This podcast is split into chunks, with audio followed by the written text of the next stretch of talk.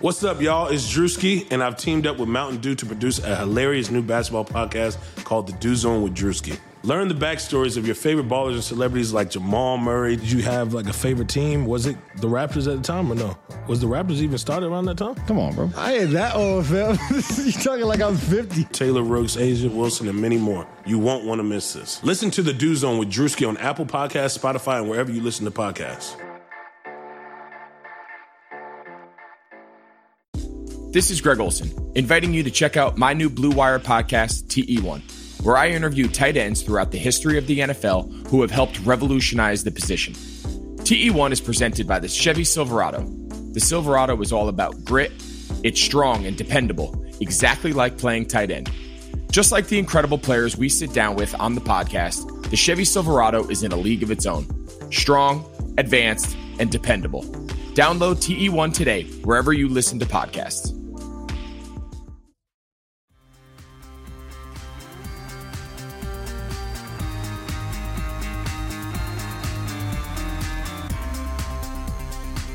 What is cracking, Hardwood Knocks listeners? I am Dan Favalli, coming at you without my co-host Adam Fromwell today. Still have a loaded podcast for you, though.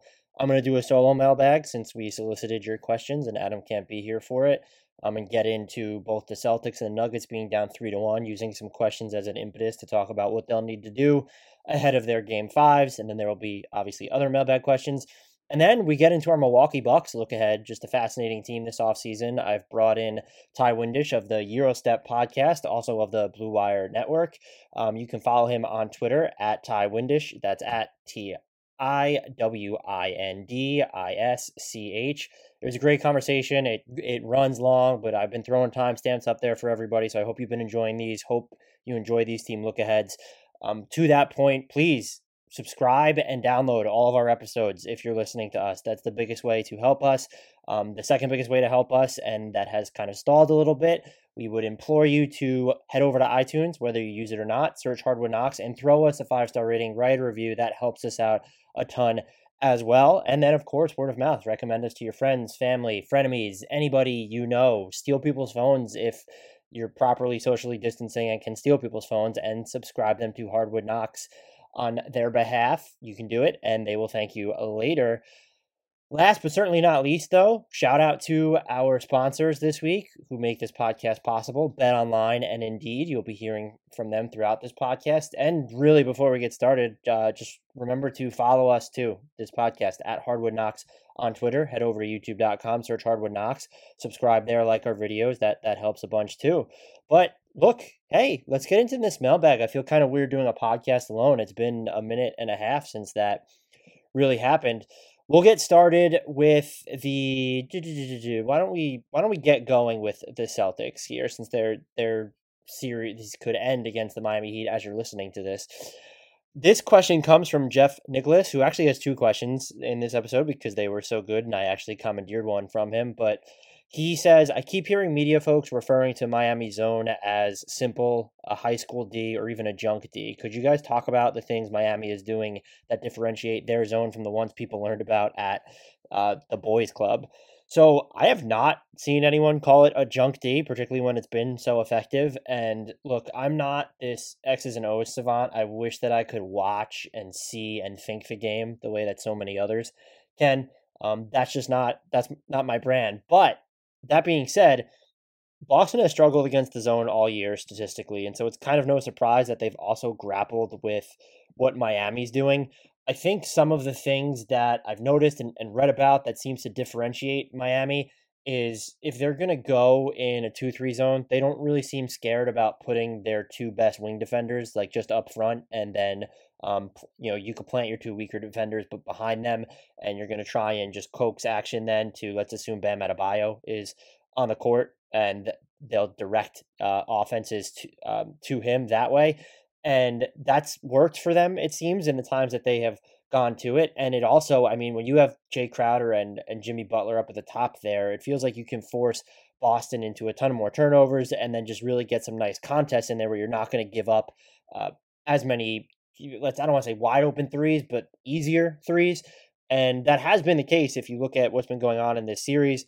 Um, they're forcing turnovers on sixteen point five percent of Boston's possessions right now. That is up from Boston during the regular season, where they were, excuse me, they were right around, I think thirteen point one percent uh, was where they landed, thirteen point six percent, excuse me. So, so that number's up. Then if you look at just the types of threes that they're taking um, in this series, ten point ten percent flat of Boston's attempts have gone Un, have gone straight contested from beyond the arc, not heavily contested. Um, it's with a defender between two and four feet away. That is basically double just the percentage that they had going during the, the regular season. And so the other thing that you notice when you watch Miami is that they just like they work uh, depending on who's on the floor, but their, their rotations can be on point. And so, so they're going to force the Celtics to work um, in late into the shot clock. And that might account for some of these lower percentage looks that they're then getting, and not every defense is going to be built to do that. And so your the ball movement for Boston at points too is like kind of been good on some of these possessions, but you just turn around and like uh, Jay Crowder's right there or Jimmy Butler's right there, and it ends up being a, a huge deal. So I think more so than anything, the Heat's personnel has kind of allowed them to maximize the times that they've gone to zone D, and then they also don't necessarily need to use it as a crutch if Boston busts it up um, the way that it kind of did at points in. in game three. And I think that's really helped them. And it, this question kind of dovetails nicely with what Boston kind of has to do to win this series. And that, that's, they got to solve the zone defense somehow. And maybe that's, that's not the way to go because, or that's not something that we can expect from them just because they've struggled against it all season. You would help hope that having Gordon Hayward back would maybe help. At the same time, like they're still not teaming with guys who are going to put a ton of pressure on the rim. Jaylen Brown and Jason Tatum are probably your two best options, and it just doesn't look like Kemba Walker has the juice to do that right now. Uh, Marcus Smart, not necessarily not necessarily someone you can rely on to do that so frequently, and that's kind of always been not a huge knock against the Celtics, but it was definitely something people focused on with Jason Tatum's game. He's gotten better at it, but when you're just looking at what Miami is putting out out there, if you're going to have Jimmy Butler and, and Jay Crowder just as that first line of defense against guys who are going to try and attack the basket, like that's going to get difficult. And failing that, then you're just going to have to hit just your jump shots at the, these higher clips. And so you look at, we can look at this series in some, but if you look at game four specifically, which is a game that Boston, by the way, could have won, uh, they're going fourteen of forty from three. And like, that's fine, but you're probably going to need to hit more than that um, going up against this. If you're going to take forty-three pointers would be my point. So you're only a plus twelve uh, from beyond the arc against Miami in that game, which was ten of thirty-seven themselves. And you know, look, Boston's defense was good in that game. If you're looking for sort of adjustments, I thought they did all right. And Tyler Hero just hit a bunch of difficult shots. So you, Gordon, uh, Goran Dragic did not have his best game of the series. Jimmy Butler was just so-so as well when you're looking at their efficiency. So that Boston seems to, I don't want to say figured out Miami there, but they're they're definitely okay. It's that they're going to have to get just more consistent uh, offensively. And I don't know if they have what it takes, if Miami's going to continue to lean on this zone, which it seems like they will. I don't know if they necessarily have the the personnel right now to break it. Let's move on to the Nuggets-Lakers series, though. This one's going to come from Jordan Scott. Uh, He asked thoughts on this, which is a tweet that says Monte Morris is sh- slashing sixty-five, sixty, eighty-four in this series.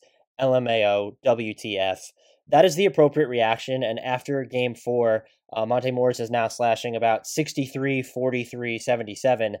Uh, we'll get deeper into this series. I'm just using this question as a launching point. It's the only Nuggets-Lakers question we had. Monte Morris is in the conversation, probably subtly, because I don't feel like he's not talked about nationally, but as the best backup point guard in the N B A. And it probably helps a little bit that you can't really consider Marcus Smart or Fred VanVleet that guy anymore. They were predominantly starters this year. Uh, the other names in the conversation, maybe Dennis Schroeder, Spencer Dinwiddie could be right up there as well. But you just look at what Monte Morris is able to do. He does have usually great command of the game. Uh, a lot is made of how he just doesn't turn the ball over, and that's absolutely huge. Uh, he's someone who's going to be an efficient three-point shooter, doesn't necessarily need the ball in his hands, but he also has like this disarming sort of a attack to him where like he's not super explosive, but like he's going to take these little like push shots, floaters in the lane, and he'll get by guys. He's not afraid to go up against contact, and he just does all these things so smartly, and you know that amounts to just a super effective, interesting player, uh, you could get away with minutes of him and Jamal Murray playing together, especially because of how Jamal Murray has been competing on defense. I really like him. Don't want to, you know, get too far into the weeds here, but he's going to be a, a free agent after next season, and his next contract is going to be just fascinating. Uh, I don't know what he would end up landing, but it's certainly going to be more than the the pennies on the dollar he's making in, in Denver. He is he's at one point seven million dollars non-guaranteed for next year. They are absolutely going to to guarantee that, though. But so game four for the Nuggets was, I don't know if you would call it a disaster, because they only lose by six, and definitely a winnable game for them. One, and we've said that a bunch this series. The things that I think stand out most, and you could say having Paul Millsap and Nikola Jokic in foul trouble at points definitely didn't help. And then even when Jokic was on the floor for a bunch of this game, it didn't feel like he was being too aggressive. That's that's like something. Um, the the bigger things to me, and it's even more so than than saying you can't against this Lakers team, like you, you have to win the three point battle. That's just how I come in looking at this. So yes, they were ten of twenty-eight, thirty-five point seven percent. That's Denver, but L A was ten of thirty. And so when you know that L A is going to generate extra possessions on the offensive glass, and just because they're going to get out and in transition a bunch, you have to win the three-point battle, because the Denver just very clearly has better shooting personnel on their team, I would say. But you also have to look, I think, at this one at the second chance points. The Lakers outscored Denver twenty-five to six in second chance points in a six-point game. And then just on top of that, like, the Lakers were plus eight at the foul line. That's absolutely a killer. I mean, like, you're you're giving up basically twenty-seven points right there while tying them in, in the three-point category. That's not going to be a great recipe to win. I don't necessarily know uh, how they can control the glass a little bit better. It felt like, you know, especially late in the game, like they weren't expecting shots earlier in the shot clock from the Lakers, and then guys just weren't in position. But there's no reason Rondo should be grabbing an offensive rebound. Uh, so they, the Nuggets have to do a better job of, of keeping the, the Lakers off the glass, specifically Dwight Howard, just in small bursts. Look, Anthony Davis had one offensive rebound in this game and only five rebounds overall. So it's, it's not even him that was necessarily killing them. Like, they're just getting out muscled and out hustled by Dwight Howard. And then the offensive rebounds just are coming like in miniature from everywhere, where LeBron has one. I mentioned Anthony Davis has one. K C P has one. Danny Green has one. Rondo has two. Like, that just, that shouldn't be an actual thing. And so you're definitely going to have to tone that down uh, leading into game five if you want there to be a game six. And look, the Nuggets have been here before. The jokes are going to be made. I made one on Twitter that said the Nuggets are now up one to three on the Lakers in the Western Conference Finals. We've seen that this is a mentally tough Denver team, and that a bad performance that puts them on the ropes does not disqualify them from really just coming out and punching back. I would expect uh, game five, hopefully, to be a, a close one. That wasn't necessarily convincing, but just based off what we've seen, yeah, there's the chance that the Nuggets are just exhausted, exhausting. But in a game where they, like, far from executed perfectly, um, from where there were there were all these foul calls on Jokic and Millsap when they were guarding LeBron specifically, like, they were still in it. And look, if, if LeBron James doesn't make the switch to Jamal Murray defensively later in the game and and put the screws to him, are we talking about a Denver victory? Am I still watching this game because it went into overtime? It did seem like LeBron got away with some, we'll call it light hacking, um, that, that should have been called. But the fact that he was able to hang on that assignment late in the game, like, Jamal Murray was just absolutely on a tear in this one. thirty-two points, eight assists, just been really, just turned perception for me of him completely in these playoffs, where I still viewed him as this up and down player who maybe didn't necessarily peak, but I wasn't sure if he was bankable. I think he's bankable now. And if, if he's just going to be more valuable to you in the playoffs, as we've talked about on this podcast in the regular season, I mean, that's absolutely fine. Um, and, and maybe another thing you could point to from Denver is, like, you're going to just have to get better wing minutes here. Um, Jeremy Grant had to go forty-three deep in this one, in part, again, because Millsap uh, and even Jokic a little bit, like, those two, having them in foul trouble hurts. But Gary Harris is giving you nothing on offense, and so he's playing uh, sub twenty minutes in this one. Torrey Craig, you just can't trust his shooting, one of four from beyond the arc. Can you get away with playing him for more than twenty minutes? And then it seemed like head coach Mike Malone um, was really throwing shade at Michael Porter Junior for his defense in this one. He was relatively efficient in the minutes he played, five of eight from the floor, three of six from three, including this, like, awesome step back. It was earlier in the game.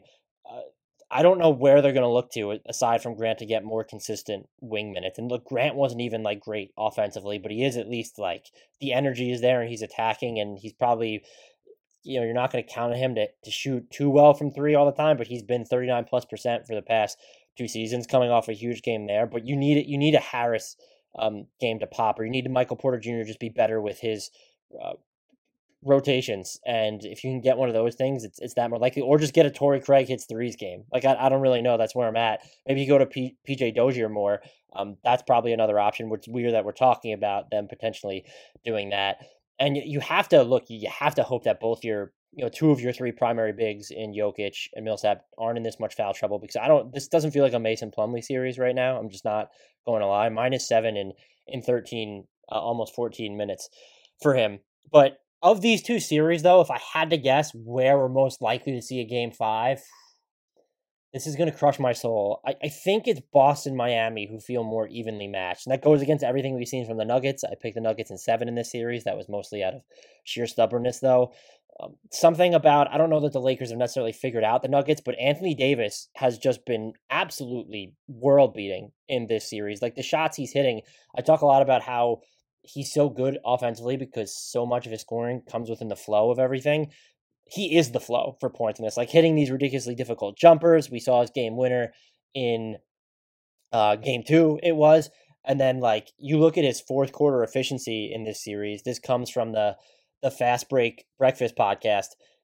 ninety-two point five true shooting in the fourth quarter of this series. I mean, like, that's just melting my mind right now, even thinking about it. And I, you don't necessarily have an answer for him. And the... The Nuggets as a team have been absolutely carved up, as we mentioned on, on the last podcast, whenever Jokic is his primary defender. And it doesn't even matter if Davis is is finishing the play. The Lakers have just absolutely brutalized them in those those situations. So a lot of things that are not tilting Denver's favor. I would say that the factors that they can control is you can be way more aggressive on the defensive glass, and Uh, you, you have, I can't even say that they can control the wing minutes. I, I think it's, can you shoot better from beyond the arc, like better than the Lakers? Those seem like more controllable things here. And I can't even say stay out of foul trouble is a controllable thing, just because if LeBron gets going downhill, and even with Anthony Davis, like those are those are incredibly tough covers. So they're they're going to need, some of the stuff feels like it's beyond their control, but definitely the second chance point second chance points have to be limited for them to have a legitimate shot at making this third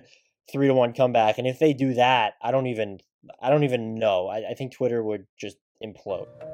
Even though sports had a break, your business didn't. You have to keep moving, and that makes hiring more important than ever. Indeed is here to help. Indeed dot com is the number one job site in the world because it gives you the best people fast. Unlike other sites, Indeed gives you full control and payment flexibility over your hiring. You only pay for what you need. You can pause your account at any time, and there are no long-term contracts. Plus, Indeed provides powerful tools to make your search that much easier, like sponsored jobs, which are shown to be three and a half times more likely to result in a hire. With seventy-three percent of online job seekers visiting Indeed each month, Indeed is going to get you the important hire you need, just like they have for over three million businesses. Right now, Indeed is offering our listeners a free seventy-five dollars credit to boost your job post, which means more quality candidates will see it fast. Try Indeed out with a free seventy-five dollars credit at Indeed.com slash Blue Wire. This is their best offer available anywhere. Go right now to Indeed.com slash Blue Wire. Terms and conditions apply. Offer is valid through September thirtieth, which is my birthday, so you know it's good. Anyway, moving on to just around the league, I guess, although I think we will touch on the, the Nuggets again once more. This is the second question from Jeff Nicholas. He asks, is it just me, or is hiring a coach for the free agent he might be able to attract in several years a bad idea, before even getting to Harden and D'Antoni never making the finals and having multiple ugly flameouts? So this is because of the report that said uh, the Sixers are at least partially intrigued by Mike D'Antoni as their coach because they believe that he could lure James Harden there in a couple of years. Uh, that is, you know, that is something. I, I don't really know how else to say it. It definitely can't be the primary reason that you hire a Mike D'Antoni, because James Harden is not scheduled for free agency, I believe, until two thousand twenty-three. And at that point, we're talking about in James Harden, who is going to be thirty-four at that point, having just wrapped up his age thirty-three season. I'm I'm actually going to double check his contract to make sure there wasn't a uh, player option on it. But I don't know why you're banking that far into the future. I guess there's the aspect of the trade because the Rockets do feel very combustible. So you're going to hire a coach based on the fact that he might help you trade for a player. Like, you don't need Mike D'Antoni to trade for James Harden insofar as he ever gets on the chopping block. And so I misspoke. He does have the player option um, in two thousand twenty-two. So there's two years at that point, and then he will be thirty-three coming off his age thirty-two season. You can't make the decision to hire Mike D'Antoni uh, solely because of Harden. It just doesn't make any sense. I will say it does feel like, you know, Jeff pointed to Houston not having the best playoff success. It does really feel like Uh, Harden and Mike D'Antoni had a good relationship, though. Like, this didn't seem like a byproduct of a, of a failure b- between them, D'Antoni leaving Houston. That felt more organizational. I don't know if maybe he didn't support the Westbrook trade or he was just really turned off by the way Tillman Fertitta handled those those contract extensions over the, the offseason. So, no, that is not a valid reason to hire a coach. And, look, I'm fairly intrigued by Mike D'Antoni in Philly, not just because he was, you know, there for a minute previously. A lot of people are just going to say, well, that's just not the type of team that he's going to coach. And I do think that Mike D'Antoni deserves a little bit more credit for being adaptable. Like, this isn't Tom Thibodeau here, where the evidence overwhelmingly suggests that he's stubborn and, and rigid and, and just inflexible. Look at what he's done in Houston. Did you ever envision him as, yes, could you have said getting away um, from a team with a traditional center? Sure. A team that's going to take like a zillion three-pointers every game? Absolutely. But a team that's super I S O heavy, like, that was never D'Antoni's shtick. And so there are things that he runs too when you're looking at Houston's off-ball screening and uh, some other stuff that was pointed out by Caitlin Cooper of Indy Cornrows, since he's in the running for the Pacers job as well. Like, he can kind of work with finite spacing, and he had to for a big part of the season because you had Russell Westbrook and Clint Capella logging some minutes together, even though that wasn't when the Rockets were at their best. And I don't know that I would necessarily, he would be my first choice for Philly. I, grading coaches is just so hard. I would probably like someone who's going to, I guess, be, I, I don't even know. It, maybe Mike D'Antoni is the best fit. You could say that you want someone who is going to optimize their offense with the personnel they have, but I'm really not sure who that is. You know, it's Kenny Atkinson. Like, he'll give them the shot profile. Like, he's the coach most likely to force Ben Simmons to take threes. But I don't necessarily know what that translates to. Um, I, d- I doubt that they're willing to go the, you know, first-time head coach route. I don't know that they're going to necessarily be looking for a defense-first guy either. Ty Lue feels like he would make sense there just as someone who would hold them accountable, and he's also a pretty good offensive mind uh, when you're looking at his track record. So he'd probably be my top pick. I don't know where D'Antoni necessarily lands, though, beyond that. But that's uh that's a good question because it's topical. But no, team should not be hiring a coach because he might help them get a player they don't need him to get down the line who might not necessarily even become available. Uh, just bizarre reasoning if that is even ten percent of why they're not ten percent, but like if it's what, like twenty percent of the reason you're hiring Mike D'Antoni is because he might give you a, a chance at landing in an elder James Harden in free agency. Uh, you know, I'm not No, there's a chance that look that the, if the Rockets are really going to implode and James Harden gets that itch to leave in two thousand twenty-two, he becomes available via trade, perhaps, um, depending on how the Rockets wrap up next season, obviously. And Philly's going to have the ammo unless they make a ton of moves before then to to go after him. And you don't need Mike D'Antoni for for that. Next question comes from Avid Indoorsman, which is a g- great Twitter name uh, right now during these times. Is Jaylen Brown going to be worth his contract? Uh, I believe he's at four years and one hundred seven million dollars, which includes guarantees and then likely incentives. And then he has about eight million dollars in unlikely incentives, so it could come up to one hundred fifteen million dollars. I'm going to say yes, and I don't know that it's much of a debate for me.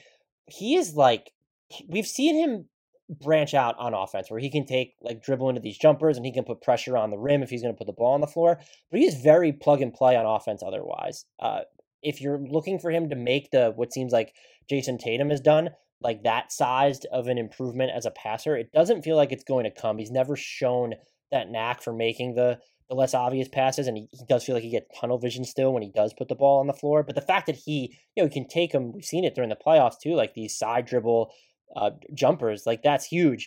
But to have him just be plug and play there, someone who's going to give you may, like this season basically twenty points per game on, on super above average three-point shooting, that's monstrous in large part because of what he does on the other end. And Marcus Smart's going to be the guy who gets all defense honors. Um, I feel like people talk about what Tatum does defensively more, maybe because he breaks up. Uh, it feels like more plays when he's allowed to do more off the ball. But Jaylen Brown really makes this defense hum. It's because of uh, it's because of him at at least partially that they can play smaller at points, since he will match up against bigger guys, and he's he's a pretty good presence on the glass. The other thing is is that he's going to be the one that spends collectively the most time against the the top options. Like you're you're definitely going to have a Marcus Smart in that conversation, and you know you can definitely make a case that he is uh, maybe their most versatile defender. But when you look at this, this is per uh, Krish, Krishna Narsu of Basketball Index, uh, B-Ball Index, excuse me. Jaylen Brown spent more time on both number one and number two options than any other player on the Celtics this season. And that's like, when you have that type of defender, um, I don't know how, like, I don't even know how to necessarily quantify that, but he allows, um, he allows Boston to just do so many different things. And I'm, I'm misspeaking again. He spent the second most amount of time on number one and number two options because it was Marcus Smart. I was double checking that because it didn't look right when I was looking at my notes there. So having someone who can do that while also going up against like the bigger guys, like those actual fours where he's going to probably give up at, at points, maybe some size, maybe definitely some, some pounds. I don't have a problem with that contract at all. And I think what also helps is that Boston's in a different position where they're not necessarily even looking for him to be their number two. They have that with Tatum and Walker. They can let him settle into that number three, um, number four role on some nights if you're going to keep Gordon Hayward around. And the fact that they're paying him on purpose to be their number three, not that they're paying him to be their number two, and then he just ends up being, you know, an Evan Fournier or something like that on offense, I'm talking about. Uh, I think that gives him the luxury to give him that money. And look, just what he does on defense, it's just, I think it far and away exceeds perception of what he does on defense, uh, at least nationally. I'm sure Boston fans are well aware of how good he is there. Next question comes from, I apologize for mispronouncing this in advance, Inoshima Donmasi. What was the worst contract? Tobias Harris, Al Horford, Timofey Mozgov, or Eddie Curry? So Eddie Curry, just as a refresher, signed a six-year, sixty million dollars deal with the Knicks in two thousand five. I think that was a, a sign and trade. That was, when you go back to the salary cap, like that, that was a ton of money. And then the six years is scary. Timofey Mozgov signed four years, sixty-four million dollars in the summer of two thousand sixteen. It was the Lakers that gave him that contract. Shout out Mitch, Mitch Kupchak and... Uh, And the bu- and Bus, God, why did I forget his his name already? I already forgot the Bus brother's name. Um, but shout out to them for handing out that that contract. Then you have Tobias Harris, who got five years, one eighty this summer, and then Al Horford got four years, one hundred nine, but only ninety-seven of it is guaranteed. When you look at the balance of theirs, um, Mozgov's was technically expiring this year, but he didn't even spend. Uh, he didn't play in the N B A this year. Um, Tobias Harris has like four years and one forty-two point three or something like that left on his deal. And then Al Horford is at three years and eighty-one million dollars, sixty-nine million dollars guaranteed. This actually wasn't a hard question to answer for me. It's Timofey Mozgov, just because at least, look, the, the Horford and Harris contracts, if you kept Jimmy Butler, I don't think the Harris contract looks as bad. And for Horford, like maybe he's worth this money or close to it, but for a different team. And Harris is one forty-seven point three, not one forty-two point three over the next four years. Um, and then with Curry, so he signs that deal just before his age twenty-three season. Like that's not ridiculous to do when he was coming off sixteen points, five boards a game. Um, I think you always definitely, he had his conditioning problems. You knew that he wasn't going to be this great defender, but it was at least a worthwhile gamble in the sense that he was young and he was gettable. Um, and so why not give him that money? Like that contract finished before his, his age thirty season. That's not, that doesn't make it, a, it turned out to be a terrible deal, but that doesn't make it a terrible investment. Mozgov just never showed any sort of volume on the offensive end. And like he proved to be semi-valuable defensively. You know, you look at the, the Cavs title in two thousand sixteen, what he was able to do, but just the direction that the league was headed, even at that time, like they were, it was moving away from these more plodding, lumbering bigs. And so even if you weren't counting on him to give you anything offensively, which you couldn't really, you had to at least have like some semblance of thought that this wasn't even Bismack Biyombo when you're looking at his mobility. Like how much of an asset is he going to be to you defensively? And look, at that point, he was about to go into his age thirty season. Like he wasn't even that young. So I think it's Timofey Mozgov by far and away. If I had to rank these, I'd probably go Mozgov was the worst. Curry would be the second worst of the bunch. I go back and forth on the Horford-Harris deals. When you look at the situation specifically, the, the Horford deal was probably more egregious, but Harris, four years and one hundred forty-seven point three million dollars left, five and one eighty for a guy who's probably best suited as your number three, provided your first two guys aren't essentially non-shooters or like, you know, an Embiid and, and a Simmons. Like, you need to have another top-tier wing or top-tier shot creator next to him. Uh, I don't know. I'm going to still say, I'm going to say Harris, and then I'm going to say Harris's was better than Horford's. So Mozgov's was the worst of these four, then Eddie Curry, then Horford, then Harris. I mean, at least he's still like on the younger side. That's the other thing that people forget, and including myself, like I look at it too, is Tobias Harris has been on a zillion teams. Feels like he's been around forever. Uh, he just turned twenty-eight this past July, though. So this contract isn't going to take him like into his his twilight years. The wait is finally over. Football is back. You might not be at a game this year, but you can still be in on the action at BetOnline. BetOnline is going the extra mile to make sure you can get in on every possible chance to win this season. From game spreads and totals to team, player, and coaching props, BetOnline gives you more options to wager on than anywhere else. You can get in on their season opening bonuses today and start off wagering on wins, division odds, and championship futures all day, every day. Head to BetOnline today and take advantage of all the great sign-up bonuses. Don't forget to use promo code BLUEWIRE, all one word, at betonline.ag. That's Blue Wire, all one word. BetOnline, your online sportsbook experts. Wrapping up with, I think, the, the final two questions that we're getting into. What kind of mo- Oh, this comes from at Galaxy Brain with an E at the end of that. What kind of money will Boogie Cousins sign for, and where would he a good, be a good fit? Please say the Nuggets. I could see it. You have Millsap and Plumlee are free agents this summer. Maybe if you re-sign Jeremy Grant, who's a player option as well, and you want him to soak up more backup five minutes, and you go with him and Bol Bol behind Nikola Jokic, um, that would be fine. But if you can get Boogie on the cheap, like having him take on half of Plumlee's minutes, and then you experiment more with Bol Bol, and maybe Millsap's back, who knows? But there's room for a big in Denver is what I'd say, unless you're going to just all out go into Bol Bol next year, which I would be kind of surprised if they did that. Uh, you know, Mason Plumlee, let's just assume he leaves. Like, he's leaving seventeen minutes a game behind. And so that's not going to be made up by more Jeremy Grant at the five minutes if they even go there, and Bol Bol. Um, even if you bring Millsap back, like, there would still be, you would think, like, they could float fifteen minutes around, because Millsap's minutes shouldn't even really be expanding since he's going to be going into, I believe, his age, thirty-six season. So Denver is a potential fit. Um, after that, I could see Dallas if it's cheap enough, because they don't have Dwight Powell, and they do seem reticent to want to build Kristaps Porzingis as a five. He has his own injuries to deal with.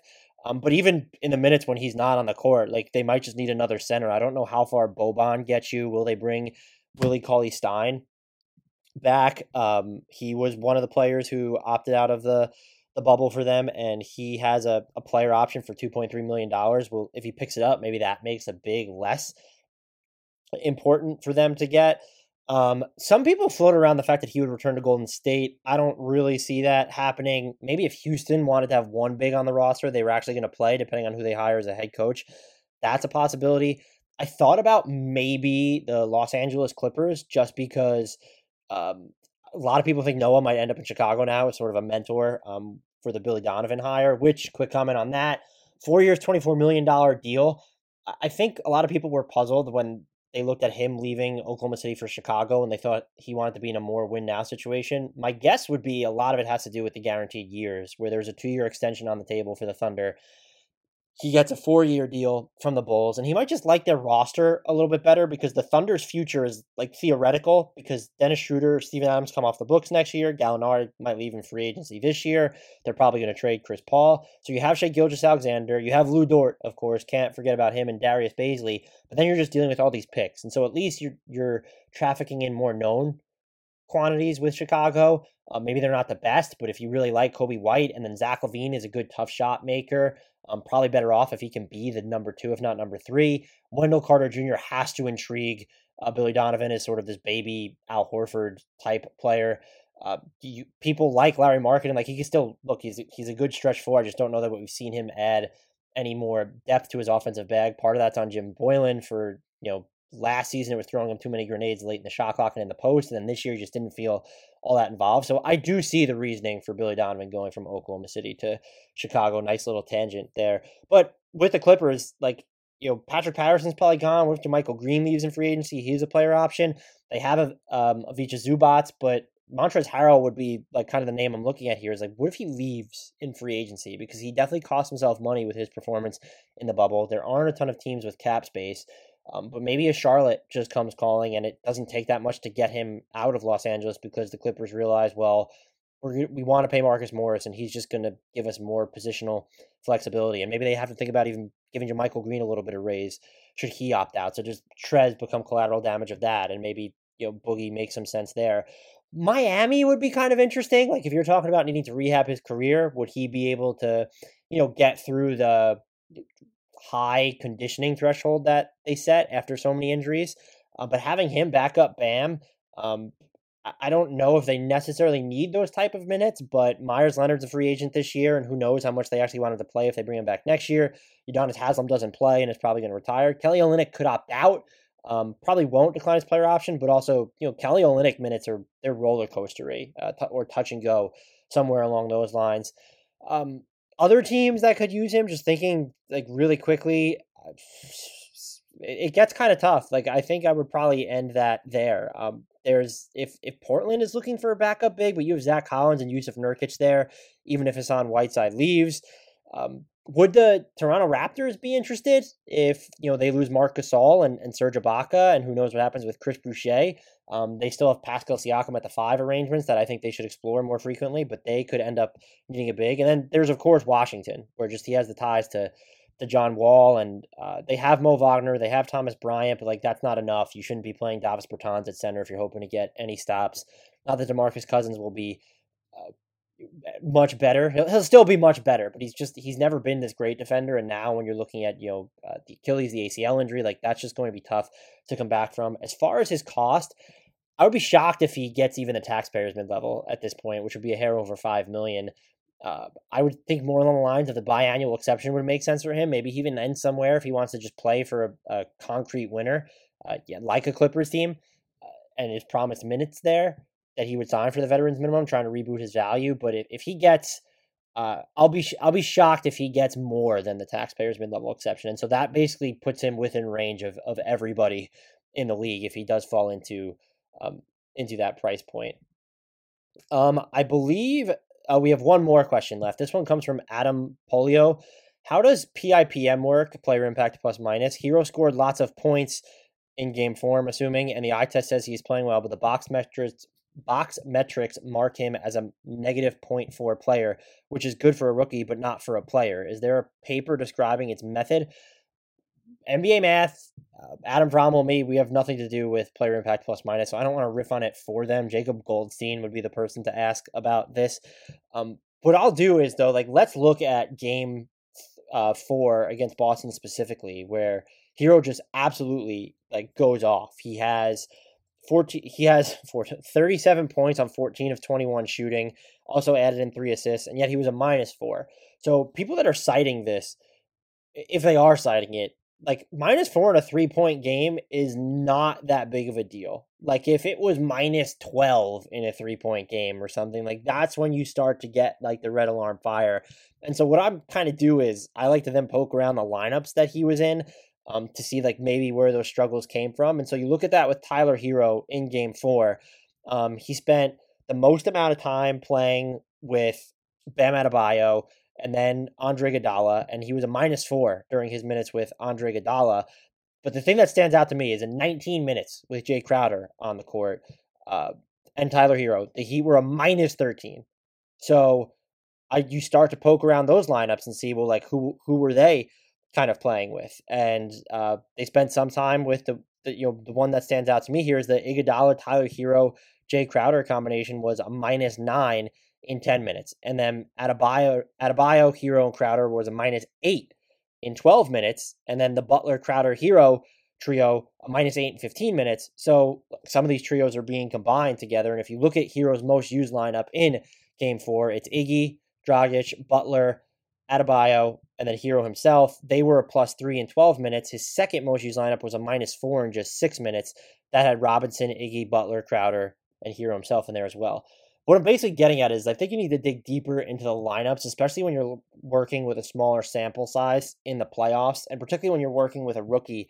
Um, those lineups are are going to matter. And so when you're looking at the context of Miami's lineup specifically, you probably need to go back and watch and say, well, who are these lineups going against? When you just look at the players that were on the court with him, like they're going up against Boston's um, starters. And so when you know, the Celtics had a cook in, in game four specifically, like that would just be a bad time to go uh, on the floor. And uh, so you can have those sort of finite stretches, uh, even if you win, where you get torched, and that could totally upend a player's plus minus. Like it's so dependent on who they, they play around, um, to what extent player impact plus minus, uh, is affected by that. I honestly just, I honestly don't know. Those catch-all metrics usually try to take into account um, personnel that's around them, but I I think you have to look at the context of the game more specifically. And I always just go back to the lineups. Who were they on the court with? What were the results and some of their most used combinations? Or in this case, were there sort of these more sparingly used ones where they were just absolutely torched for some reason? That's going to do it for me, though. Let's, you know, as always, please, before we get into this Bucks interview, as always, please remember to rate, review, and subscribe to us uh, wherever you're getting your podcast. Download every episode, and whether or not you're on iTunes, just once more, I want to throw it out there. Please um, throw us a rating, five stars only, write a review. It helps us out a ton. We appreciate every single one of you. But now let's talk some Milwaukee Bucks with the Eurosteps, Ty Windisch. Ty, welcome to your first appearance on the Hardwood Knocks podcast. It's been, it's taken me too long to ask you to come on, so I thank you for gracing me with your presence and in advance your your insight on the Milwaukee Bucks. How are you doing tonight? I'm great. You know what? I think the wait, and you know, every day I've woken up thinking, is this the day I'm going to get the Hardwood Knocks invite? Is today the day, Hector? The wait made it all the sweeter. I'm on cloud nine right now. I'm doing great. I'm somehow happy to talk Bucks, even in the year of our Lord twenty twenty, the, the latter part of it at least.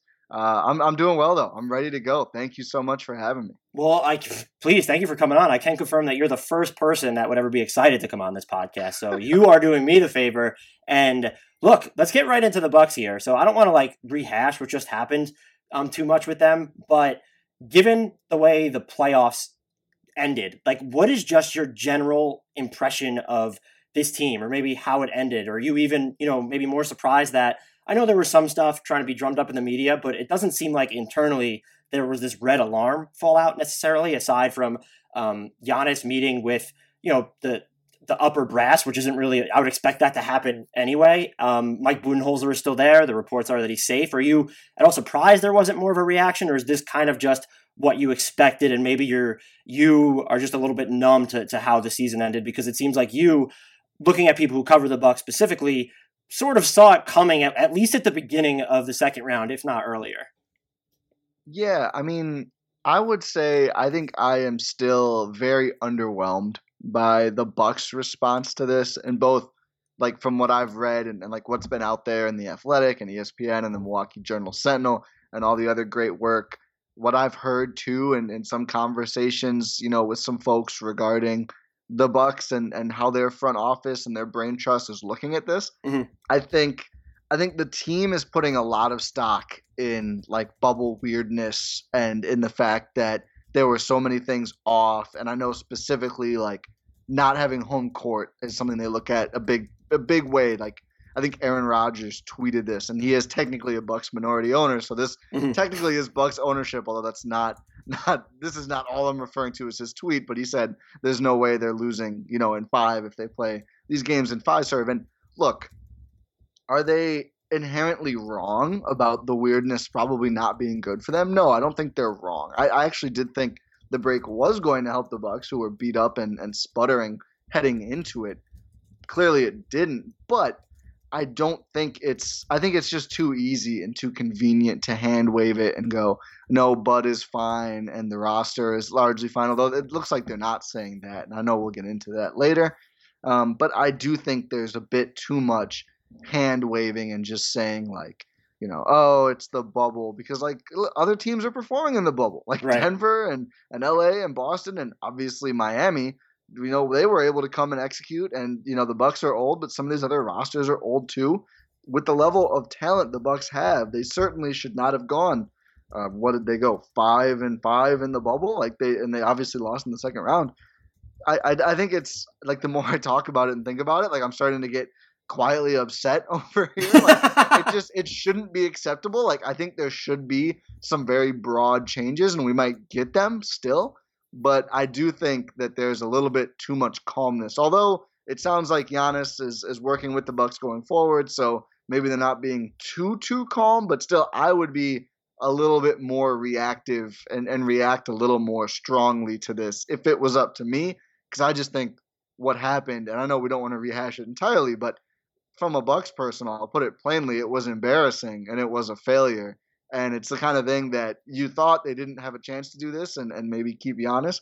Now it seems like maybe they do. You certainly can't do it twice. So you really, you cannot afford another flame out like this in the postseason. No, you can't. And I'm I hate criticizing coaches, probably unless their name was Jim Boylan, um, because like they're just all, every coach is just so much smarter than me and can think and see the game in ways that I could only dream of thinking and seeing it. But some of what was happening in the playoff series just seemed like too obvious. Like I try not to, unless I'm making a joke, like I try not to really buy into just like the, you know, the Twitter herd talk, whatever you want to call it. But it did seem simple at the beginning, you know, before Giannis's ankle injury, you know, play Middleton and Giannis more and don't ever let there be a second, a second where both of them are on the bench, most certainly. And stuff like that just feels like these more basic failures because those are things that were easily controllable. You know, look, if Giannis gets injured regardless, like that gives you a built-in excuse, but because it seems like there were so many things you didn't do before that, you're kind of suffering the fallout from that. But the other thing I would add is I don't know that I don't know if you would be a proponent of, you know, getting rid of him. I just don't know where the necessar- necessarily the upgrade is. Uh, maybe you could point to anyone who would say, well, any coach that's willing to just make, you know, shape shift more, if you want to call it that, in the playoffs might be an upgrade. But I don't know that you go out there and any of the free agent coaches, whether it's, you know, a trendy assistant name, a first time head coach, or one of the big wigs like a, a Ty Lue or Mike D'Antoni, necessarily get you that much further. It seems like this might be more of a the way the roster is is built type of thing than necessarily the coaching, even though, again, I do think in parts of this playoffs, the coaching was definitely a huge problem. Yeah, I, I don't disagree. I do think, and this is something that was pointed out to me because I, I am still, I don't think I'm at the point where I really don't think it's going to happen unless Giannis kind of in his own way suggests it, which I, I can't honestly see him doing. I mean, this is something people bring up all the time when there's kid rumors, and, and this will be brought up against Bucks fans who rightfully go, that guy is a terrible head coach. They go, oh, well, Giannis loved him. Giannis didn't want him to be fired. Giannis also loved Larry Drew. Giannis also currently loves Mike Budenholzer. Giannis loved uh, Michael Carter-Williams. The list of people Giannis loves on the Bucks is pretty much the whole team. I mean, it's the guy gets along with people. He's extremely loyal. That's just who he is. So I, I'm worried we're probably stuck with at least one more year of Bud. I don't think he's a bad coach. I certainly don't think he's stupid. I, I do think he's so, and th- trust me, there are people who are. The, the I don't know if you remember hashtag Fire Kid on Bucks Twitter, but it was like everyone had the same Avi and it spread and yes. Every reply to every yeah. So it's it's it's Fire Bud is a thing now. The, the Avies are out there. They've been commissioned. They they, they exist. They're in the wild. I think they're gonna grow. Um, but I just think there's. Like like you said, the rigidness, the the lack of fluidity. There's such he has such a firm belief in his system and, and how well it works, and you know playing everybody on the freaking roster who's active every night, and not overtaxing Giannis, and not you know just running a bunch of play calls, but going with this motion offense and everything else. And the issue is, you know he was the coaches poll coach of the year and a, I think runner up to the actual coach of the year award. And the Bucks led the regular season in wins again. And all of these things are regular season accolades because that's where those things pay off the most. You saw mm-hmm. it with the Hawks and now you see it with the Bucks. And we know what happens every year when Mike Budenholzer goes up against a team slightly less talented or equally talented or more talented with a coach who is willing to adapt and, and play, coach in the playoffs the way, you know, most coaches do. It doesn't go well for the Bucks. The series starts off, and maybe there's a couple punches thrown either way. The Miami series, we didn't even get that. Um, and then the, the other team adjusts, and Bud really doesn't. And then you know you give up four straight wins, and it's it's rough, and that's just how it's gone. Um, so I do think they need a replacement. I think Ty Lue would be great. I think some of the promising assistants would be good. I know some people in on, on Bucksland have pointed out like Nick Nurse was a first-time head coach. Steve Kerr was a first-time head coach, although he had been in a front office. And those are maybe pie in the sky, but I do see the the vision and the idea of, like, it shouldn't be that hard to figure out how to use this roster. And it's just not being used right well in the postseason. And I, I just want to touch on one more thing. I'm talking a ton. I'm sorry. No, love it. Keep going. So there's like there's a little blowback on the Giannis. I don't want to even say blowback, but Bucks people will tell you, and, and they're not wrong. They're they're correct. I agree. Giannis does get like really tired, and I think part of it might be because, you know, he plays twenty-nine minutes a game in the regular season and still puts up all these stats. But whatever. There, there's maybe it's they, they if they ramped his minutes up earlier, he would be able to play forty plus in the playoffs. Right now he can't. Fine. Even so, Chris Middleton can. Chris Middleton's always been able to. So like Chris not playing forty-two to forty-four minutes a night is is just foolishness. It's just mm-hmm. foolishness. And then obviously it's very easy to, as you mentioned, stagger their minutes. If Chris plays almost the whole game, just make sure Giannis plays the other six minutes and you're covered. So like this is not that. And, and again, I don't want to make it sound like I'm smarter than Mike Budenholzer. I am not. But this is not that complicated. Like his his commitment to doing Bud stuff is just too great, and it's not conducive to winning. Fool me once, shame on you. Fool me twice, I don't know, shame on Bud. Like, I don't know. I just, I, my both of my hands are on my head now. This is where we're at in, in covering this. But yeah, I, I do think they should have gone for another coach. But I also think they have roster issues as well. I don't think it's a magic fix-all, which I think is what I was going to say when I started this, but I got sidetracked by Bud stuff, which happens. The one thing I'll say here, and I do think the Bucks are part of this, the Clippers might be the, the other evidence for me right now, is I'm just prepared more than ever to buy into postseason results compared to regular season, like more so than I ever would. And not to the point where it's like, well, the Clippers need to trade Paul George now, but where that team clearly needs like an infusion of playmaking, an infusion of locker room um, stability. If it's not going to be Kawhi's voice, like I don't know if a Pat Bev, Lou Williams slash Trez, who those guys are going to want to go eighty-two and oh, um, and they'll, you know, they'll be that loudly, which is great. I don't know if that's the right fit for those teams. And it, I think you could say the same with the Bucks now, and it, it probably helps that now we have postseasons is worth of evidence for it. But that's just where I'm at, where I'm more so prepared, even post-bubble. I know that these are just unprecedented circumstances, and I know that they dealt with the Giannis injury, but just looking at what's happened between this playoffs and last playoffs, yes, it's such a small sample size compared to their regular season dominance, but there's clearly a difference, and it, it transparently matters now, and it feels like this roster – you know, you don't get rid of Giannis, you don't get rid of Chris Middleton, but it almost feels like anything other than that should be on the table. This is going to sound wild to anyone who's who may have followed me on Twitter or wherever for any amount of time, because I deeply, deeply love the man's game. If the right offer is out there, I am not close to trading Chris Middleton at this point. Oh no, we're going to have words. I we might have to. I just I love Chris, I really do, and I, I think. I think it's most likely that they don't, just because I don't think there's going to be an upgrade out there that is like enough of an upgrade to make it worthwhile. But if somehow, some way, there was like a truly elite player and especially like especially a truly elite offense initiator out there, I think you kind of have to do it. Like like I said, this is like this. They should be in a controlled panic mode. Like they, the circumstances that have gotten them here are unacceptable.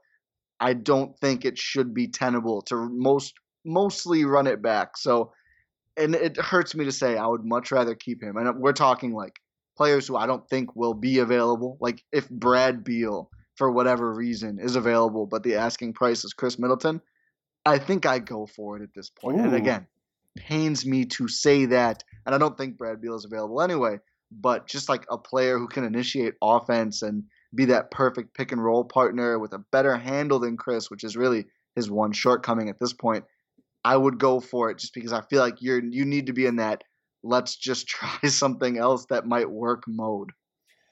I guess if you could tell me Bradley Beal was going to defend like he did three or four years ago, maybe I would do that. I'm just super bullish on Chris Middleton. I had him as a top ten guy this past regular season. That obviously doesn't happen in a, in a normal year where Kevin Durant, Stephen Curry, even Paul George and Joel Embiid just just play more. And um, I, all the points you just make are fair, but I almost feel like that if there's an issue with him being the number two, part of it at least stems from the fact of how Giannis can be limited in the playoffs. And maybe it also relates the other way where, well, Giannis can be limited because Chris Middleton is his number two. But when Giannis doesn't even yet have enough counters, even though it seems like he's, or it doesn't seem, he's clearly just looking at the numbers and the volume. He's more comfortable dribbling into threes just when he brings the ball up the court, or he has those, you know, he'll pull up from mid-range, or, or he'll hit these, he'll shoot these, excuse me, these turnarounds. But there clearly aren't enough efficient counters um, for him against defenses to where he's made life easier on the rest of his teams in a way that you would necessarily expect. And so it definitely works both ways, but I feel like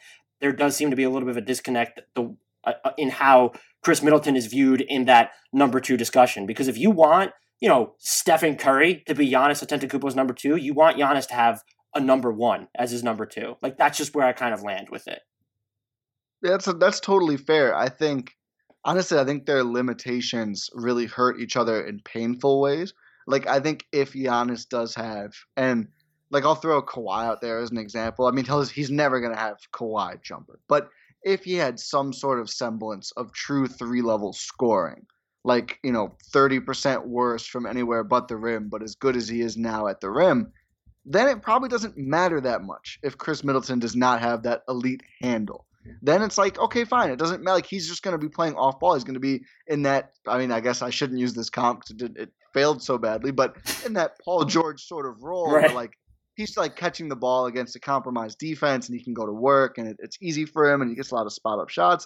I, I think, yeah, he'd be just fine. But I think the fact that Giannis can't do those things, or at least like was not comfortable and not able to do those things in the playoffs, mean that his role becomes so much harder. I mean, you really. You need to find smart ways to post him up, which the Bucks aren't good at. You need to run him as the roll man and pick and roll, which the Bucks don't do enough of. And um, I have a take on this, but I'm, I'm going to hold on to it for now.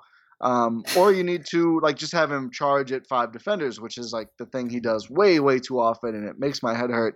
And it works sometimes because he's Giannis, but it doesn't work a lot because it's five guys. Right. And I just think like that's the part where like – you can maximize Giannis even as is, even without, you know, some hopeful of his own game adaptations that he will make to to break down this wall, which it was disappointing and and a failure on his part that he wasn't more ready to do this. He he doesn't skate through all criticism of that. I mean, he knew what defenses were going to do until the very early part of the last game. He was not able to to sort of counter that. So that that's a disappointment for him too. He does not escape without blame. Um, but But, like, Chris is not a great pick-and-roll ball handler. He's good. The pick-and-roll with Chris and Giannis works well, and the Bucks should use more of it. But he is not, like, a Kyrie or Beal or Steph or whoever mm-hmm. with the ball. Like, he's not going to just, like, completely break down a defender or, like, dribble through a lot of traps. He can pull up from anywhere. He has that in his game. But he just can't get all over the court comfortably. And if he were able to do that, then Giannis off-ball becomes a whole nother set of problems. So I do think their limitations play into each other, which is why, what like if like if a real elite ball handler is available, it's not that I think they're that much better than Chris. It's that I think they might be a better fit to sort of mesh with Giannis a little bit better. I think I can buy into that. If my my biggest problem with him has long been like his game feels like it stalls out before the rim. But if you're going to factor in mm-hmm. the ball handling as well, then that's not really something that I gave as much consideration to. This is the question. I'm not sure if you're tired of answering it yet. You said you weren't when we first talked about this podcast, but let's start with the short part of it. Giannis's supermax. Do you think he's signing it before next season? Yes or no? I actually do now. Okay. I actually do. And I don't think it means. And a lot of people in Bristol are really upset with this answer right now. I'm just throwing that out there to you. I, I totally get that. I, I don't feel for them at all, but I totally get that. Um, I think he does at this point, just because I think we like clearly he's not all the way out, right? Like he already met with the Bucks, and I think if there was bad news at that visit, I think we'd have some sort of an idea of it by now. And he plans to meet with them again after his vacation, which who knows? Maybe he changes his mind and he's gone. Um, but it doesn't seem to me like he's out. It seems to me like, and this is his public quotes and the reporting on this meeting from like a thousand different sources, that he wants to work with the Bucks to improve, and, and he wants to get better. He wants to win in Milwaukee, at least for one more year. Why I think he resigns. I don't think he wants those folks in Bristol to have this content every single game, every single media availability. He, everyone knows, everyone involved knows there's going to be so many questions. Where are you going? Why haven't you resigned? Blah, blah, blah, blah, blah, blah. It'll be endless. Giannis hates that stuff, man. Giannis is a quiet dude. Giannis's camp is silent all the time. I remember one time Giannis was on T M Z and he looked so bothered about the guy following him and asking him questions. Mm-hmm. And it was like Bucks Twitter had a field day. We were like, we're never going to lose him. No one, no one does that to him here. People just like quietly gawk at him when he's in restaurants, because that's how Midwesterners do business. Um, so I do think that it would make sense then on that front. And obviously the Bucks have obvious reason to want to get this done, but Giannis can get all that goes away. You know, he literally can't be traded for a year. It seems like he's committed for the long haul to the Bucks. They become less interesting, which kind of works for Giannis. However, I don't think he's going to say, you know, I for sure am going to be a Buck for the next six years, just based on how poorly they did in this postseason, how few assets they have going forward. So my idea, and I wrote about this today, what if there's just kind of a quiet understanding between both sides? Like, I'm going to sign it now. I'm going to get my money locked up. We're going to be in a long-term deal. But in one year, two years, if we're not going where I think we should be going, if I'm not happy, if we're not winning, and that's his number one thing. He wants to win more than all else. Then, like, even with four or five years left on my deal, which this never happens, but even with all those years left, you're going to trade me. Like, just trade me if I want out. We'll we'll work together. We'll find the right place. Like, let me get out early. So I think it would be, like, a little shady. And, I, I mean, like, I don't know if this is, like, legal under the C B A, but newsflash to anyone listening, teams and players don't listen to the C B A on almost almost all accounts. Um, no, what you just mentioned is probably one of the least shady things that could possibly happen in this scenario. Yeah, I mean, we haven't even got into like if he's gonna have like shares of X company or whatever. And, like, I think Dirk worked for the Mavericks when he was a player with the Mavericks. Like, stuff happens. Stuff happens, folks. Stay woke. Um, but yeah, but I could absolutely see that being the case where there's sort of a mutual understanding that, like, we're not going to hardball you and, and not trade you if you ask out after a year, like between seasons, which I think is how he would handle it. Um, and the no trade part would expire by the point where he said he wanted to stay through his current contract anyway. So I just think that sort of like nod, nod, wink, wink, let's get the media off our backs. Let's look more attractive to players we want to recruit and get to play here. Cause you know, maybe a Brad Beal, and I don't want to keep using that name. I don't want to make it seem like I think that's possible, but that's just like the example name. I think that player is a lot more likely to come to Milwaukee if Giannis is under contract for six years as opposed to one, and there's constant questions about if he's leaving. So I think he signs it, very long-winded way to say. I think he signs it, but I don't know if that means he's actually going to be a Buck until like twenty twenty-six. That would not surprise me if that's a scenario, and we've talked about it on this podcast. He has leverage no matter how many years he has left on his deal. Uh, we just saw Paul George get out of Oklahoma City when he had two guaranteed years. Could have been three if he picked up that player option. Stars are going to have leverage in that way. You don't want a disgruntled star on your team. And if he's under contract for long term, you can maximize your value there. So if he comes to you, look, if Karl Anthony Towns went to the Minnesota Timberwolves tomorrow and said he wants out, maybe it's a little bit different because he's on just his second contract. But like Giannis is going to be on his third. And so there's just a different level of clout that you have. And also the team just knowing like, well, there's only so many different avenues that we can explore at this point. And so he doesn't lose that leverage by re-signing. The thing that I said he should do, and it's been pointed out to me, um, what you just mentioned, he doesn't really like the speculation, so he wouldn't prefer this.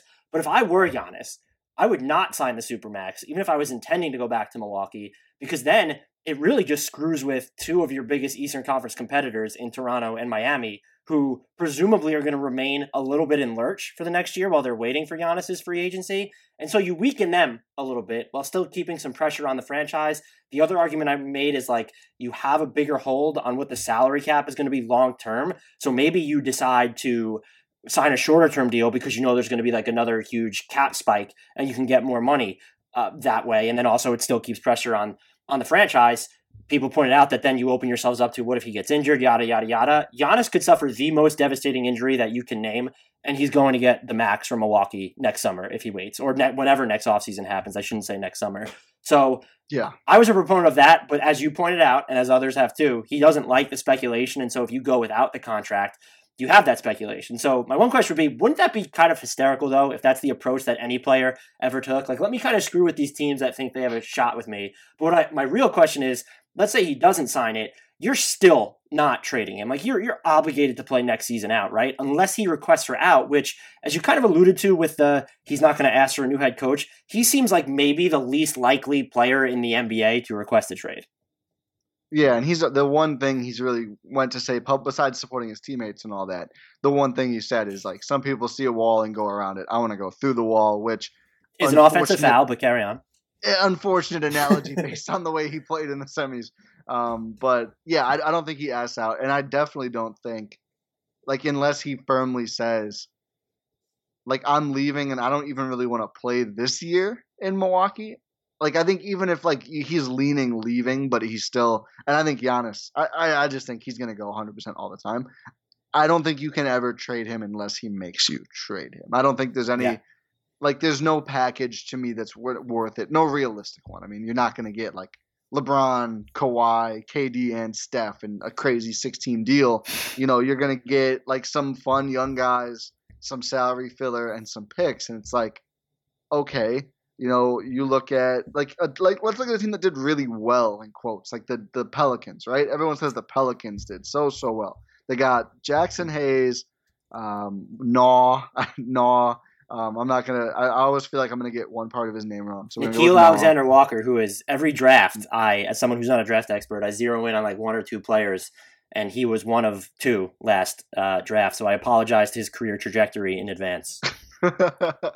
I, I, that was the first one. So Nikhil Alexander Walker got it for me. This draft, it's my one is uh, Maxey. I'm I'm all in on Maxey. But I might anyway. be. I thought it was going to be Sadiq Bey, but I'm pretty sure it's going to be Patrick Williams. So I apologize Ooh, to Patrick like Williams' his career in advance as well. Yeah, I was a big Denzel Valentine guy, so I think I have the same affliction that you have. Um, but they got so they get Naw, they get Jackson Hayes, they get a guy who I think they're hoping comes from Australia next year. And I think like two more picks and a pick swap or two.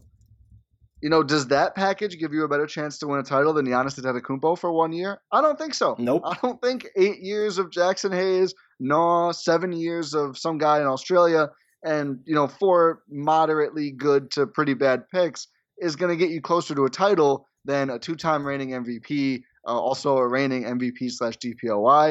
And I think your goal in the N B A should be to win a championship. I think if you're close, you just have to go for it. So I think, no, there's no realistic package out there that can justify moving a guy like Giannis, again, unless he absolutely says, trade me, in which case, yes, you begrudgingly take all the picks and bad, flawed young players and whatever else comes your way. That would be the shock, though, to me. Like, it wouldn't surprise me if he signs a Supermax. It wouldn't surprise me if he doesn't. It would surprise me if he doesn't and then requests a trade. Like, that would be the outcome that really surprises me.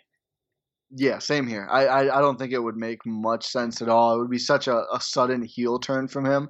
And I think it would probably be like the one outcome that could make people immediately dislike. Yeah, I don't even know if they would. I think p- some people would probably get it. I mean, this this semis loss was pretty damn awful. But after saying, I think, that he was so dedicated and everything, if he then turned around and came back from vacation and got traded like a month or two after that very firm quote, I think it would be kind of a bad look. I guess it also depends where it goes, but right. um, yeah, I, I don't see it either. I'd be pretty surprised. I think I think he's either leaving in twenty twenty-one, or I don't know. I guess like I meant, like I laid out earlier, maybe any year after that, and we just won't know. I think the crux is on the Bucks to remain good. That's what matters. And I think mm. it's good. I'm glad. I'm glad that pressure is on them. I, I think some front offices maybe need a little bit of a kick in the pants to not get complacent, and Giannis has certainly done that.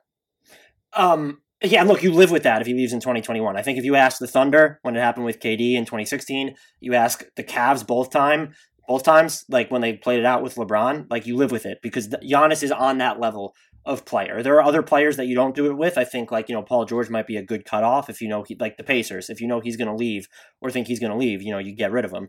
Um, but if it's a Kawhi, Um, unless he asks her out like he did in San Antonio, and then look, Giannis, K D, LeBron, like those ilk of players.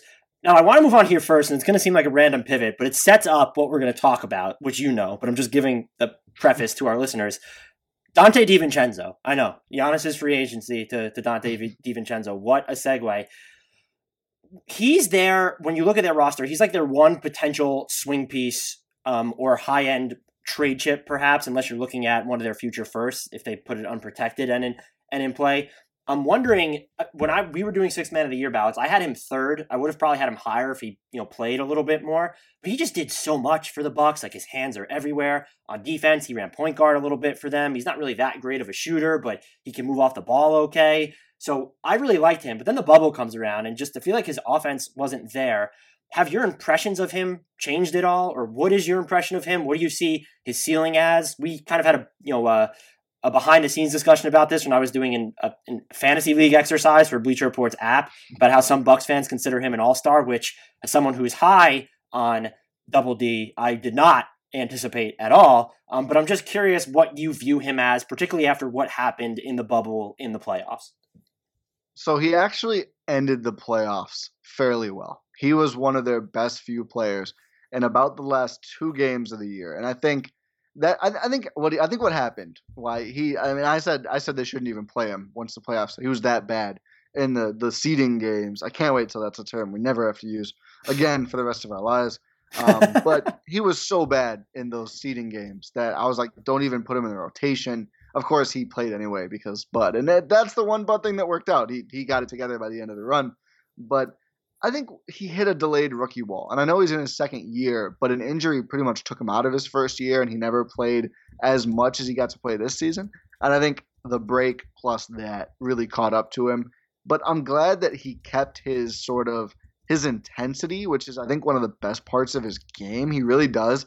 He really plays like he is an all-star, which I think is why people say that. Like, he takes some truly audacious shots, and a lot of them miss because he is not that. But I don't mind that he takes them most of the time. Um, but I'm, I'm decently high on him. I would prefer not to move him. I don't like anyone else on the roster except Giannis. I don't look at him as untradeable. I would prefer not to because, like you said, I mean, he is the young core. I think like the next youngest player beside him who actually plays is probably Giannis. Bucks do not have a lot of draft. They they blew a lot of draft picks, man. Um, pretty brutal if you look at their – like literally outside of Giannis from twenty thirteen onward, there is not much there, except of course Malcolm Brogdon, who I'm contractually obligated to never talk about as a member of Bucks Twitter. Oh boy, um, um, as bad. Uh, but yeah, uh, I think Dante's good. Um, I think he's pretty good. I think it's one of those where, as much as you feel like you have to go all in if you're the Bucks on this next year to impress Giannis, which is also I think how they felt about this year. You, you would also, hope, anyway. you would, yeah, maybe, maybe not, but you would, you would hope so. Um, maybe that's how I felt. Maybe that's not how the Bucks felt.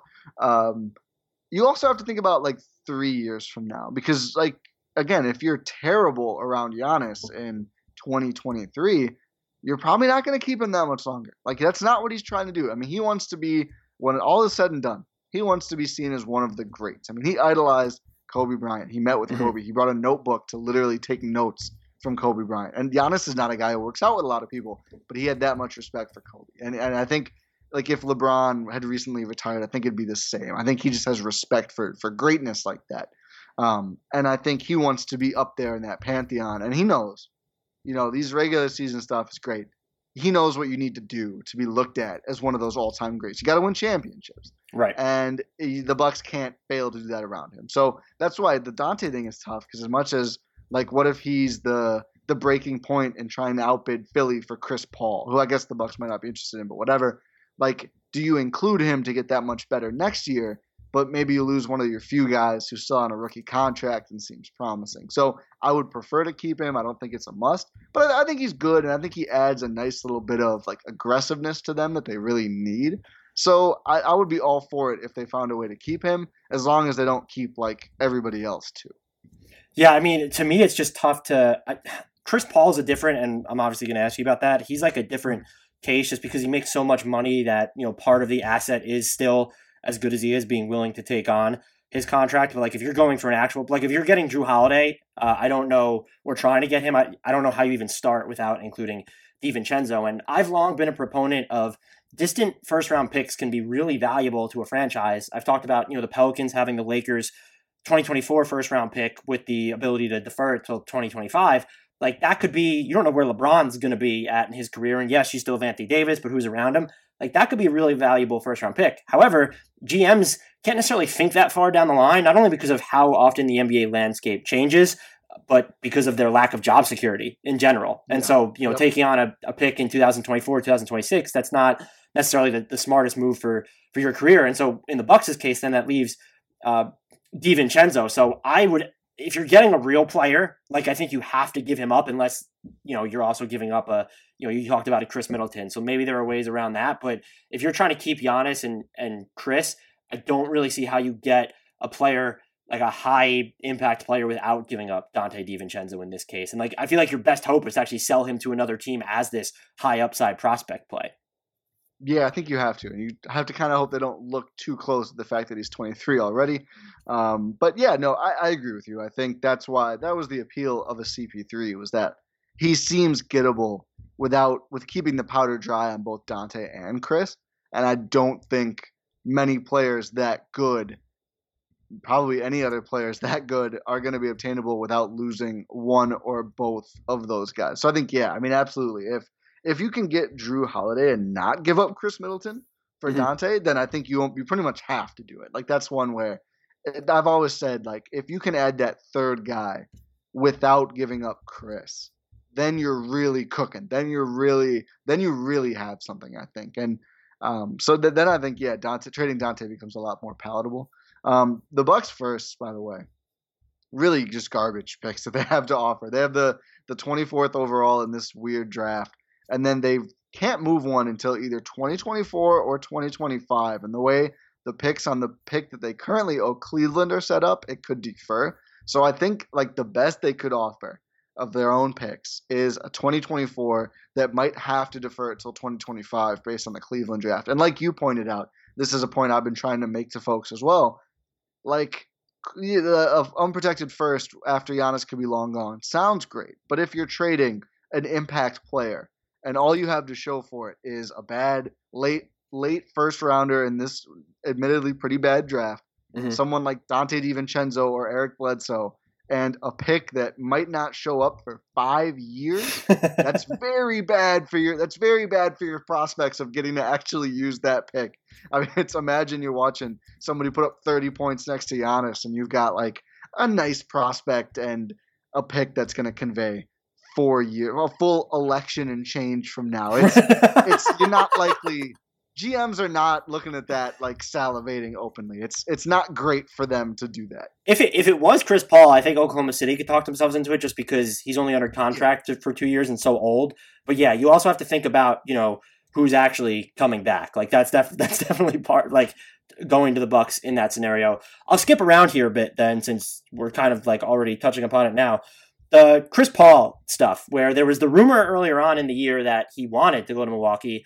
Um, his, I don't know if you saw like the, the Twitter video that he posted after the Thunder were eliminated by the Rockets, but it felt final. Like he was just gone. Then Billy Donovan, now head coach of the Bulls, uh, he leaves Oklahoma City. It feels like they're going to enter that rebuild they were supposed to enter when they traded Paul George and Russell Westbrook. Now, I, I know there was a report from The Athletic that the sources who with knowledge of the Bucks thinking don't see them going that route. What do you sort of make of that? Like, do you believe um, the thing? The like, do you believe that the Bucks aren't really going to look at Chris Paul? Is that more of a, a posture play? Because I, I do think money is going to have to come into it there too. Two years and eighty-five point six million dollars is a ton of money. He is coming off a second team All N B A season, but you have to look at it as so we're going to have to give up stuff um, to bring this much money on our books. And I'm look, players need to get paid. I'm for all the money that they can get. I'm never going to try and save billionaires' cash. I, I will never absolutely do that. But this is just the way teams are going to think.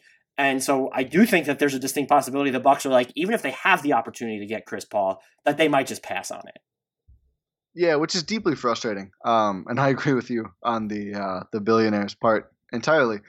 Um, so the the report that they were not, in fact, going to pursue Chris Paul, which certainly could be, you know, a little bit of chicanery. It could be a smoke screen or whatever else, because there are probably other teams involved. Although it really seems like Philly, who's like, I, you might have to blurp this, so I apologize in advance, but it seems like the 76ers at every turn find a way to punch themselves in the dick very aggressively.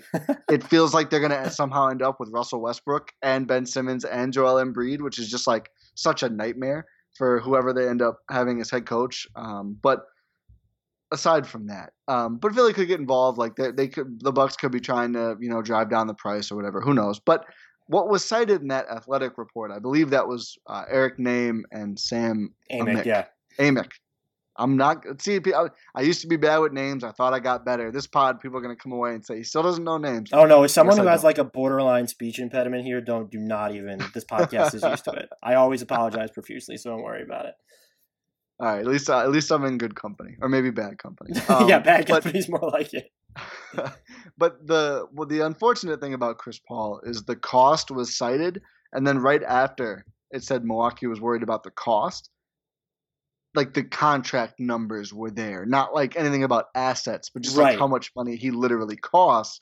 And if you look at like the deals that, you know, we've drawn up on Eurostep uh, and other people have, like Bledsoe, uh, Hill and Ersan Ilyasova get you there in like C B A salary matching. And then like for the trade to actually make real sense, like probably Bledsoe goes somewhere else and like this team sends an asset and something to Oklahoma City. Like I, there's one where, like either the Knicks or the Pistons get Bledsoe and they send like either I think like Tony Snell or like in the Knicks case, it's like two bad expirings. You can take your pick and like some crappy pick or whatever. So they get like a nice point guard who won't have to worry about the playoffs and who will help raise their, their floors. And, you know, the Thunder get even more stuff and, and less money on their books. But, but that deal, that main deal, it's like just looking at the Milwaukee part, Chris Paul for those three guys, the Bucks take on nine point seven more million dollars on their books this year. So like it's salary matching in C B A parlance, but it's not an exact match. So that's the thing where like that could put them up into the tax this year. I think it almost certainly would, unless they made some other drastic moves, which maybe they would. Um, but again, like uh, supposedly the Bucks just affirmed the honest that they're fine with paying the tax. But then like basically at, at the same time, we're getting this report that, that Chris Paul's too expensive. So I don't know. I don't get it. I think he is – if you don't have to give up any real future assets, like if if you can get it done, I don't know if you can. If you can get it done for like a few second round picks and those guys, I just don't see how you don't do it. It seems like such a low cost gamble to make, especially considering like how useless Bledsoe was in the playoffs and George Hill was low key bad in the playoffs this year mm-hmm. as well. I think you kind of have to go for it, but frustratingly, it does sound like they're not as interested in that, which again, I don't know where else the path to improvement is necessarily, especially on that level. But that's where it sounds like the Bucks are at, unless it's a smokescreen, which fingers crossed.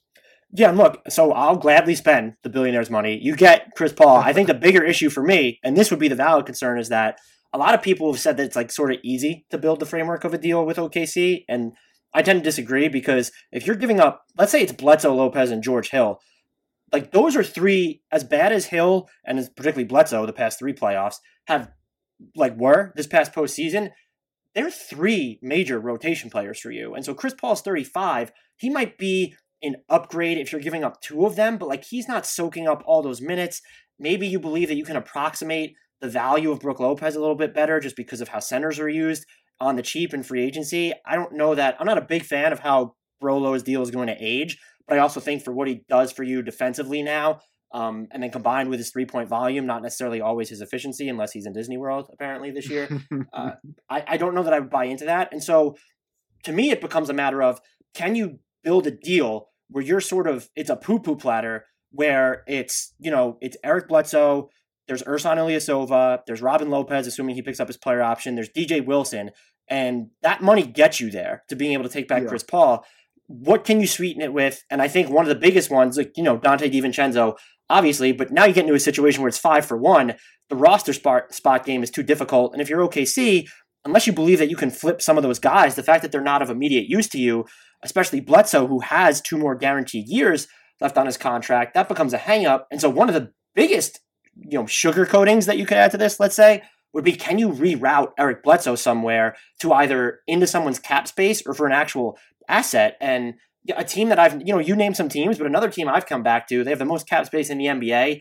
Uh, Atlanta feels like they could use a, an Eric Bledsoe to play alongside a, a Trae Young. Uh, you have someone automatically who can just cover every other team's opposing um, point guard and then even shooting guards if there's an opportunity to stash Trae on a point guard, which I feel like there almost never is. I don't know if they would need something to do that because they're kind of building up the Bucks in the process. I don't know if they would give up They're not going to give up one of their young wings for him, but that's just a suggestion I have. If you can build something like that, that should be the goal. And if you're worried about giving up three of your most used players during the regular season for Chris Paul, I actually understand that stance. The money is just something I won't like. It's insofar as it's ever excusable. And if you have a contender, it's never going to be for me. But this is Giannis's, for now, contract year. Like it's just, it's, and even if it's not, if he's signing the Supermax, it, that's a vote of faith in you and you're obligated to, to just leap into the tax this season. And so that's really the only, uh, if you're trying, if you have to give up Bledsoe, Lopez, George Hill for Chris Paul, that's the one that would give me pause. Yeah. I mean, I think if you can do like the, the, some Bucks fans actually, this is just a side note, in, in our Euro group Discord for the, the listeners of the Euro Step, one idea that's been circulating that I find actually kind of intriguing is like if Houston is tearing down and bringing in a new coach who might actually want a center, like if you can get the Chris Paul deal done without trading Brook Lopez, maybe you swing Lopez over to Houston and pick up like some wing help from them, whether it's a Covington or maybe you buy really low on Eric Gordon or something like that.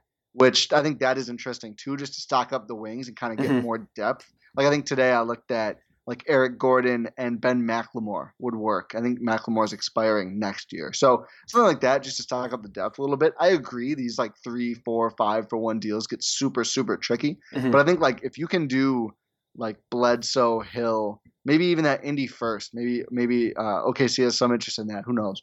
Uh, but Bledsoe, Hill, Ersan, who Ersan is like out of the rotation. So you basically consolidate your two okay point guards into one very good point guard, especially in the playoffs, for the cost of a pick and Ersan's salary. Then I think that becomes definitely a no-brainer. And again, I don't know if it's that easy or not, but if like I, I don't, I think Atlanta might have a bad first coming in. I know Detroit doesn't, but they have like all their seconds. Even if O K C can like facilitate Bledsoe to somewhere for like two seconds, even if they're sort of protected. Like, what bad team, really? I, th- I think Eric Bledsoe is looked at now as this big negative asset. I don't think that's true. I, I think a G M of a team like that who was like, they would like to win some games and, and keep their jobs, as we already mentioned, this dynamic people tend to overlook a lot. Like, we can just get Eric Bledsoe for He's a t- two he, bad seconds. He might be a top fifty regular season player, which is a really yeah. good player. All defense, second team all defense this year. Like he can play, and he's gonna he's gonna help raise your floor a bit, uh, especially for some of these teams. I mean, he's not like a great distributor, but he can pass a little bit. He can certainly play like uh, with a ball dominant guy. Like if the Bulls didn't have Kobe White, I think he'd be a good LaVine fit. Maybe they'll get rid of LaVine and he can play next to Kobe White. But like these bad teams who need defense and really want to win at least a little bit, I think Bledsoe makes a lot of sense. I think you're gonna find. Like, I don't think that's going to be an impediment to the deal. I, I do think, personally, I think the Bucks would be able to get it done. I think O K C would like to send Chris Paul to somewhere he wants to go, like Milwaukee. Uh, I think O K C likes being looked at as one of those franchises to kind of make people forget the whole Harden thing. But, uh, yeah, I don't know. If really, if it comes down to it and, like, Chris Paul gets traded for nothing but salary filler, and it's pretty obvious the Bucks could have gotten in there, it will be, like, the latest and probably most disappointing chapter in – the Bucks did something for X reason that also happened to save them quite a bit of money.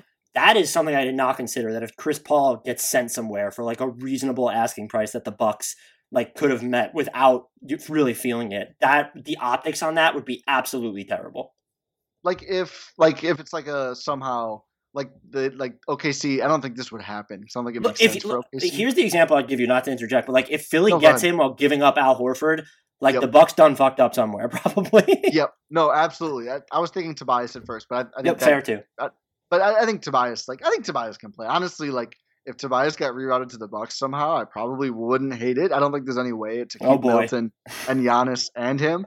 Like I think he can play. I think he's fine. He's just not a max thirty million dollar a year guy. He's like a seventeen point per game guy, and that's fine. There's nothing against him, but they they just saw him as something else for whatever reason. Um, but. Yeah, the Horford, like if it's Horford and like, uh, um, um, uh, who's the stretch for? Why am I blanking on his name? Um, whoever. Uh, if it's Horford and stuff, Horford, one of the worst. Oh, from Philly, like Mike Mike Scott or something along yes, like that. Yes, Mike Scott. That's I was gonna say Mike Evans. I was like, I think it's a football player. um, but yeah, if it's like Mike Scott and Horford and no picks, then yeah, I mean, I think like the Deer District might just be engulfed in flames after that. Uh, have you given thought to any other trade targets that you could see or you think the Bucks should pursue? There's actually another O K C point guard who I am interested in, and I think Again, I have no idea what asking prices are going to be or if they would even want to move this player. Dennis Schroeder really impressed me in the playoffs, and he's a little bit younger. I think he's twenty-seven. I think he's expiring this next season on like fourteen, fifteen million per. Again, I feel like O K C is kind of in a place where they're just like, we'll take all your picks and you can have these players. If he's gettable for like Bledsoe and stuff, which again, probably not, but who knows? Um, I would like that. Um, I think like the real desperation play, like I mentioned earlier, I think any team could probably get Aaron Gordon or Eric Gordon, excuse me, for basically like nothing right now from the Rockets. I just, I don't think like the, they signed this really big extension and then just played really, really poorly. You could try to roll the dice and say, you know, we're going to buy low. We think he's the player he has been in the past. That's like your desperation option. Um, I threw out some other, I threw out some names that really made Bucks Twitter upset. Now I feel like I'm blanking. But basically you just look at like the list of like, who's either like on a bad team that doesn't really mind being bad for a year or two, or who is like just grossly overpaid. And those are pretty much the guys. Cause again, the Bucks cabinet in terms of assets is pretty bare. I mean, like Drew Holiday would be great. I wouldn't want to give up Chris Middleton to do it. I don't think no. he's enough of an upgrade. And I don't know if they can get him without doing that. You also run into the issue. I don't know how many teams are going to think like this, but some of them aren't going to want to help out the Bucks if oh, they think yeah. that Giannis like, is still in play. Lowry would be awesome, but I don't think there's any way that the Raptors ever, unless it's for Giannis, I don't think right, right. the Raptors are going to trade Kyle Lowry to the Milwaukee Bucks. I mean, this is something I floated before this year because I remember there was this, I feel stupid now for saying it, but there was some thought they might just tear it down. Instead, they just decided to be very good, which I think more teams should decide to do that. But I, I remember floating on Twitter like, oh, man, if they tear it down, I wonder if the Bucks could get Lowry. And Anthony Doyle, of course, on a Kyle Lowry and Giannis-related issue, slides in immediately and goes, I don't think the Raptors are going to try and help out the Bucks. And I was like, you know what? Fair point. So, yeah, like Miami, Dallas, Toronto, et cetera, the, the, maybe the Lakers, the Warriors, I don't think they're going to be jumping out of their seats to say, here, this will help you contend and, and keep Giannis forever. I'm I'm with you on that one. I have I have three names for you, and they range from super ambitious to medium ambitious to on the lower end.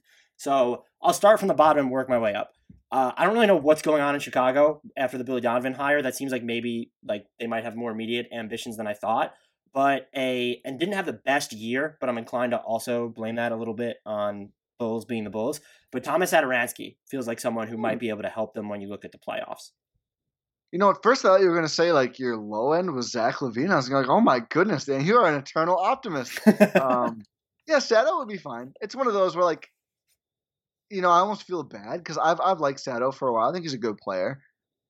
I think if, like, if that's the guy you get after this horrible, like, you don't make a coaching change, well, that- the player you bring in is Sato, that's tough. But I do, like, I think he could be a certainly a logical target, especially if they end up drafting yet another guard. Yeah, my thought process there was, like, if you, you, that's someone maybe you could get for your salary filler that doesn't include Bledsoe and then like picks. Like if it's, I probably yeah. wouldn't give up a first for him, but if it's a second or if you could, you know, if they really like D J Wilson for some reason, um, so that you keep, the idea would be to keep Bledsoe, Middleton and Giannis, Hill and Lopez, and then add a, a Sato. Um, the other name. Or even, or even like if you trade everybody else, like bring him in as like a rotation guy. Okay. No, I like that. I like that. I would give up two seconds for Sato. The medium guy that I had suggested, he might be on the ambitious end, just given how important he is to his team right now, but Devontae Graham, knowing that he's going to hit twenty twenty-one free agency, if Charlotte feels like they can capitalize on his value, and in that scenario, you're probably giving up a pick and prospect or two picks, but just what he can do off the dribble, how defenses collapsed around him in Charlotte, I would be a big fan of him in Milwaukee. I would too. I, I assume I, I just feel like Charlotte wouldn't give him up, but I also I guess I would have thought the same with Kemba Walker. So maybe, maybe, maybe there is a chance that I would that would be a lot of fun. I think his game has some holes, but his pull up three point shooting, if it's sustainable, but it, if you're the Bucks, you kind of have to roll your dice on ifs right now. It would be great with Giannis. I just remember the name that made Bucks Twitter hate me. His teammate and backcourt mate Terry Rozier, who feels eminently available and who quietly hit forty percent of his threes this year, but he's again, always kind I, of been like a good off-ball player too. And so if you put, I don't know if he's what, like, I feel like he might give you less off the dribble creation than Sato, which is then an issue. But if you're just looking for pure spacing, um, where I don't know that, you know, if you want to give up Eric Bledsoe for him, if you're that low in his contract, sure. But if you can replace like some of the Eric Bledsoe minutes, uh, he gives you another half court outlet for sure. He would definitely help Milwaukee. Yeah, I'd like basically you'd have to throw him in the Wes Matthews role. He's not going to run thirty pick and rolls a game with anybody, but he can spot up a bit and cut and create off the ball. Yeah, it's I wouldn't wouldn't hate that either. But again, I really hope the Bucks aren't touting uh, Terry Rozier as their big addition. But Devontae Graham, that would be that would be more intriguing. The more ambitious one, and I actually you mentioned Zach LaVine. Like I don't know what you if like it's Dante DiVincenzo and a future pick. Like, if they're willing to sell that low on, like, if they, like, maybe Chicago, just because it's a new front office regime, and they're like, well, you know, we're going to be here, like, for at least four years or something. Like, maybe we have interest in an incredibly loosely protected pick in twenty twenty-four or twenty with the option to defer to twenty twenty-five or something like that. Um, and maybe you could suss out a third team again. That might send something to them for, for Eric Bledsoe. Zach LaVine wouldn't be a bad fit in Milwaukee, but the name, plural, that I was thinking of is can you latch on a, as a third team in a deal where Brooklyn's trying to get its third star? Because I actually think Brooklyn has some really attractive trade packages, but if you're going after, I don't know who the guy is. Um, if it's in, you know, if, if it's a Bradley Beal, you would think that the Washington wants to get younger than a LeVert and a Dinwiddie. So can uh, Milwaukee kind of join that deal to send stuff to a Washington or whatever team Brooklyn's dealing with, where they're going to end up getting back LeVert or even Spencer Dinwiddie because those two players help them a great deal. Uh, another name that the Nets could go after is Oladipo. I'm sure the Pacers would probably be more okay with LeVert and or Dinwiddie in, in that situation. So I'm not necessarily sure what the third star would be that Brooklyn is targeting, but that might be a deal um, to join because the Bucks can offer picks, Dante DiVincenzo, to the team that's giving up a a higher, and like maybe it's Orlando if, if Brooklyn is like really high on Aaron Gordon and they're giving up Spencer Dinwiddie. Um, either of those two players, whether it's LeVert or Dinwiddie, would just be fantastic gets from Milwaukee. It probably would require them unloading um, the clip of, of cost-controlled assets that they have at their disposal, though. I would unload the clip for both of those guys, which I don't know if that's feasible, but like Dinwiddie and LeVert just seems total. That seems all of a sudden, and I, I assume in this you're keeping Chris as well. Yeah, then and it was best. Like whichever one of them you can get, because you obviously don't have enough stuff to get both. Um, yeah. But whatever one you can get, I, I think is just an insta fit.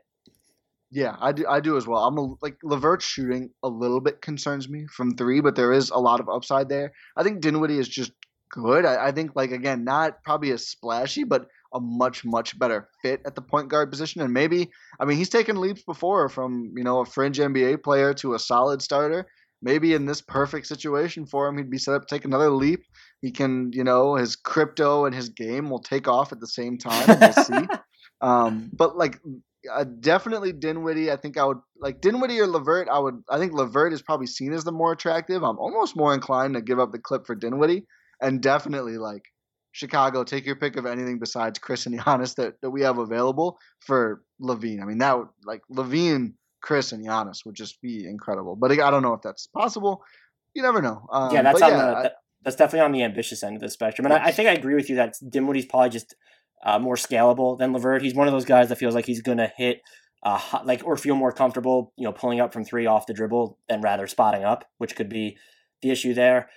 Sort of um, moving on, though, here. So one of the things that's probably not being talked about enough, at least nationally, is the Bucks have a ton of free agents themselves. And so looking at Sterling Brown, restricted free agent, Pat Connaughton, Robin Lopez has a player option, which I think he would exercise. There's Kyle Korver, Wesley Matthews has a player option. Who do you see leaving? Who do you see coming back? Is there at least one of those guys that you can identify as must-keep from Milwaukee? Because it does seem like, yeah, they need to try and improve the roster, but at least to some degree, they do have to take care of their own because at least I'm looking at Wes Matthews as the guy for me that I'm like, well, he needs to come back. No, you you took the words right out of my mouth there with Wes Matthews. I think he needs to be out of this core of players, their number one priority. I know from some talking to some folks around the league, I don't like saying league sources. I like saying folks around the league. Um, from talking to some folks around the league, I know the Bucks are interested in, in keeping him. I don't know if they necessarily have the best idea of what he's going to do. Um, they can't go over the cap to keep him without burning one of their cap exceptions. I believe they have the biannual and the mid-level. I don't know if they would use the mid-level for Wes. I guess we'll see how the rest of free agency shakes out. Um, I don't know if he would want to take another vet min or not. Maybe another one-and-one to keep some flexibility and then kind of sign a, a nod-nod, a nudge-nudge, wink-wink deal right. two years from now, and the Bucks have his early bird rights. Um, basically just tell him, you know, no matter what, if you want to come back again, we'll sign you for a little, probably more than your market as a thirty-six-year-old swingman off of a A C L, I believe, or an Achilles, I believe. Um, but yeah, I think he needs to be the first priority. I think you got to figure it out. Whether he's your fifth starter on a more loaded starting five or your best bench wing. I just think he should be a priority. His defense, he was deserving of the one or two or whatever votes Chris Middleton got for all defense. I think I put him on my fake ballot just to give him the nod. Um, but I, I think he should have gotten a vote or two. He, he was that good. He defended the best wing players he, the Bucks played. He definitely should have gotten more fourth quarter minutes in the playoffs. he oh. definitely earned that. Oh. You know what's funny is that's so tied to one of their other big issues of like, you know, you could say, oh, Chris couldn't play more minutes in some of these games because of foul trouble. He picked up so many fouls, and I think it was like game one and three or game one and four, because he was guarding Jimmy Butler the whole fourth quarter, and Jimmy Butler had his two best quarters of the playoffs going against Chris and not Wes Matthews, who did tremendous on him. So uh, it would have worked out better for literally everything if, if Wes played those minutes. But, ah, uh, well. So I, I think, honestly, like my initial thoughts for like an offseason plan for the Bucks right after game five was like get the new coach in there, which I don't know if that's happening now, and sit down with Wes and say, listen, we're actually going to play you in fourth quarters this time. Don't worry. Um, so maybe he's less inclined to come back. Who knows? Um, I don't I don't have any insight there. But I think he's the priority. I think Sterling Brown's going to leave, and I think the Bucks are going to be fine with that. Um, I, there's not, like, bad blood. They just never really played him consistently, uh, mm-hmm. and they didn't send him to Oshkosh to play with the Herd consistently. I, I mean, I think really, like, kind of a failure on the Bucks' part of, and maybe these guys just aren't any good, him and D J Wilson, the two in particular. I think they both have a chance to be like rotational wing players in different ways, but they just have never played. They just have not gotten reps. So I think he's going to go somewhere else and, and look for minutes. I think Pat Connaughton's going to be in the Delly situation where, like, if there's nothing really there, he probably comes back. But if some team, for whatever reason, saw something they liked and offered him like eight million dollars a year, Giannis is going to send one of those LeBron tweets, like, the minute the offer sheet is first signed when the Bucks could still match, and just be like, have fun, Pat. Good luck. Or I don't even know if he's restricted. He might not be restricted. But if he gets an offer, I, I don't think the Bucks will go and pay him, but I could be wrong. Um, yeah, I don't think he's Robin restricted Lopez anyway. But, yeah, that's like yeah, – I don't, I don't yeah. think you look at him and like, oh, we need to have him back. I would hope not. I mean, the, the the Bucks like playing him a lot, but I don't think he's integral to what they do and, and, and anything like that. So I think, yeah, I think if somebody pays him, he's gone. Otherwise, sure. I mean, bring him back as the eleventh guy. That's fine. Um, Robin Lopez, I can't tell. I, I don't know how he feels about not really playing in the playoffs at all. Um, probably not great, but who knows? I was giving him five million dollars, though, would be my like yeah. counter, even if he wants to leave. Yeah, and it's a deep center class. I mean, I've got rankings for all the positions. And, like, there's a lot of centers who I think are going to end up making vet min. Like, I I did, like, I gave them all numbers. So I had Robin Lopez as the fourteenth best center. Like, nineteenth is a guy like John Henson.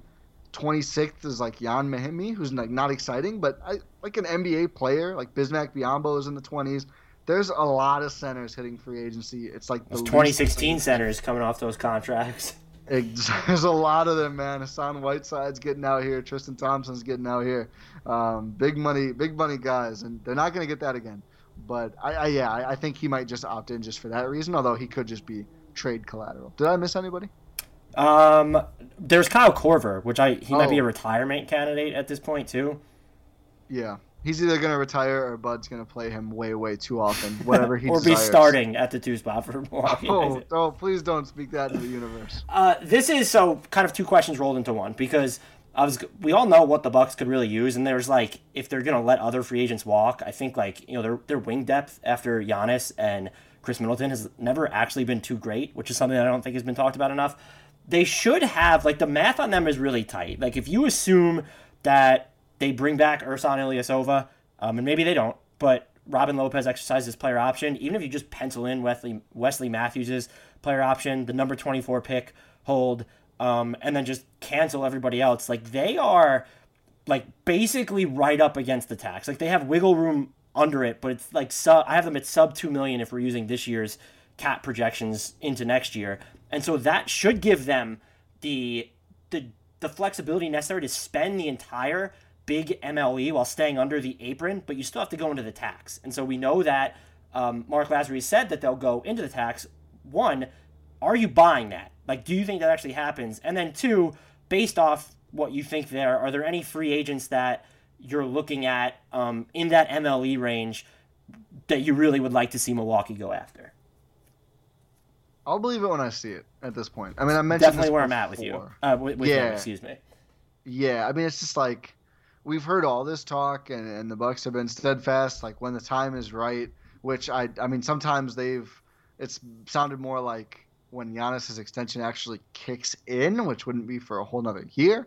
But like when the time is right, we will totally do it. But then like, you know, I think Malcolm Brogdon would have helped more in the bubble than a twenty twenty bad first and, and two future seconds. But we are where we are, and mm. like, you know, I think some of these players the Bucks could have acquired. I mean, we surred, um, you know, O K C was shopping Danilo Gallinari, and he didn't complete a deal with the Heat, or they didn't complete a deal with the Heat because he wouldn't sign an extension. So he was available if you would guarantee him more years. The Bucks are the one team in the league not looking to clear cap space for twenty twenty-one to sign Giannis.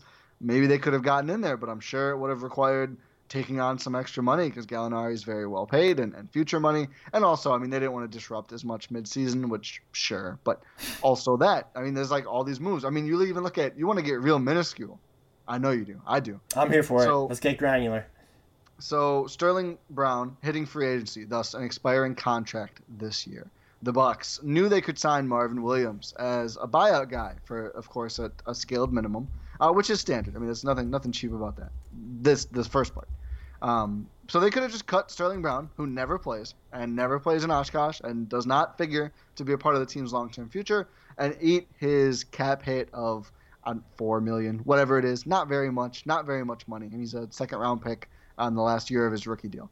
Instead, they cut Dragan Bender, who, and this will sound completely inconsequential, Dragan Bender is like, for the first time in his career, learning how to play center with the Wisconsin Herd as the fifteenth guy in the Bucks roster. Like, kind of like the very blurry poor man's, like, you can see the outlines of a Brook Lopez kind of player, mm-hmm. like a big guy who can go vertical, who can definitely shoot threes. He hit them both in Oshkosh and in Milwaukee last year. And, like, everybody was excited about the way he was playing. Like, he was actually coming along and, and learning the center skills. He still fouled too much. But, like, he, he was looking promising. It was looking like the Bucks had found another young, good big man like Christian Wood. They cut Dragan Bender because his contract wasn't guaranteed. So it saved, like, two or three million dollars to cut Dragan Bender and not Sterling Brown. Sterling Brown goes on to have one of the worst seeding game runs of any possible player because they were down a few guys and he had to play point guard. And he just couldn't do it. And then he didn't play at all in the games that mattered, and now he will leave. So, very small thing. But it's like one of those things where at every possible turn, like the thing that has saved money has just so happened to be the thing that was done. And and this year now, it hasn't happened yet.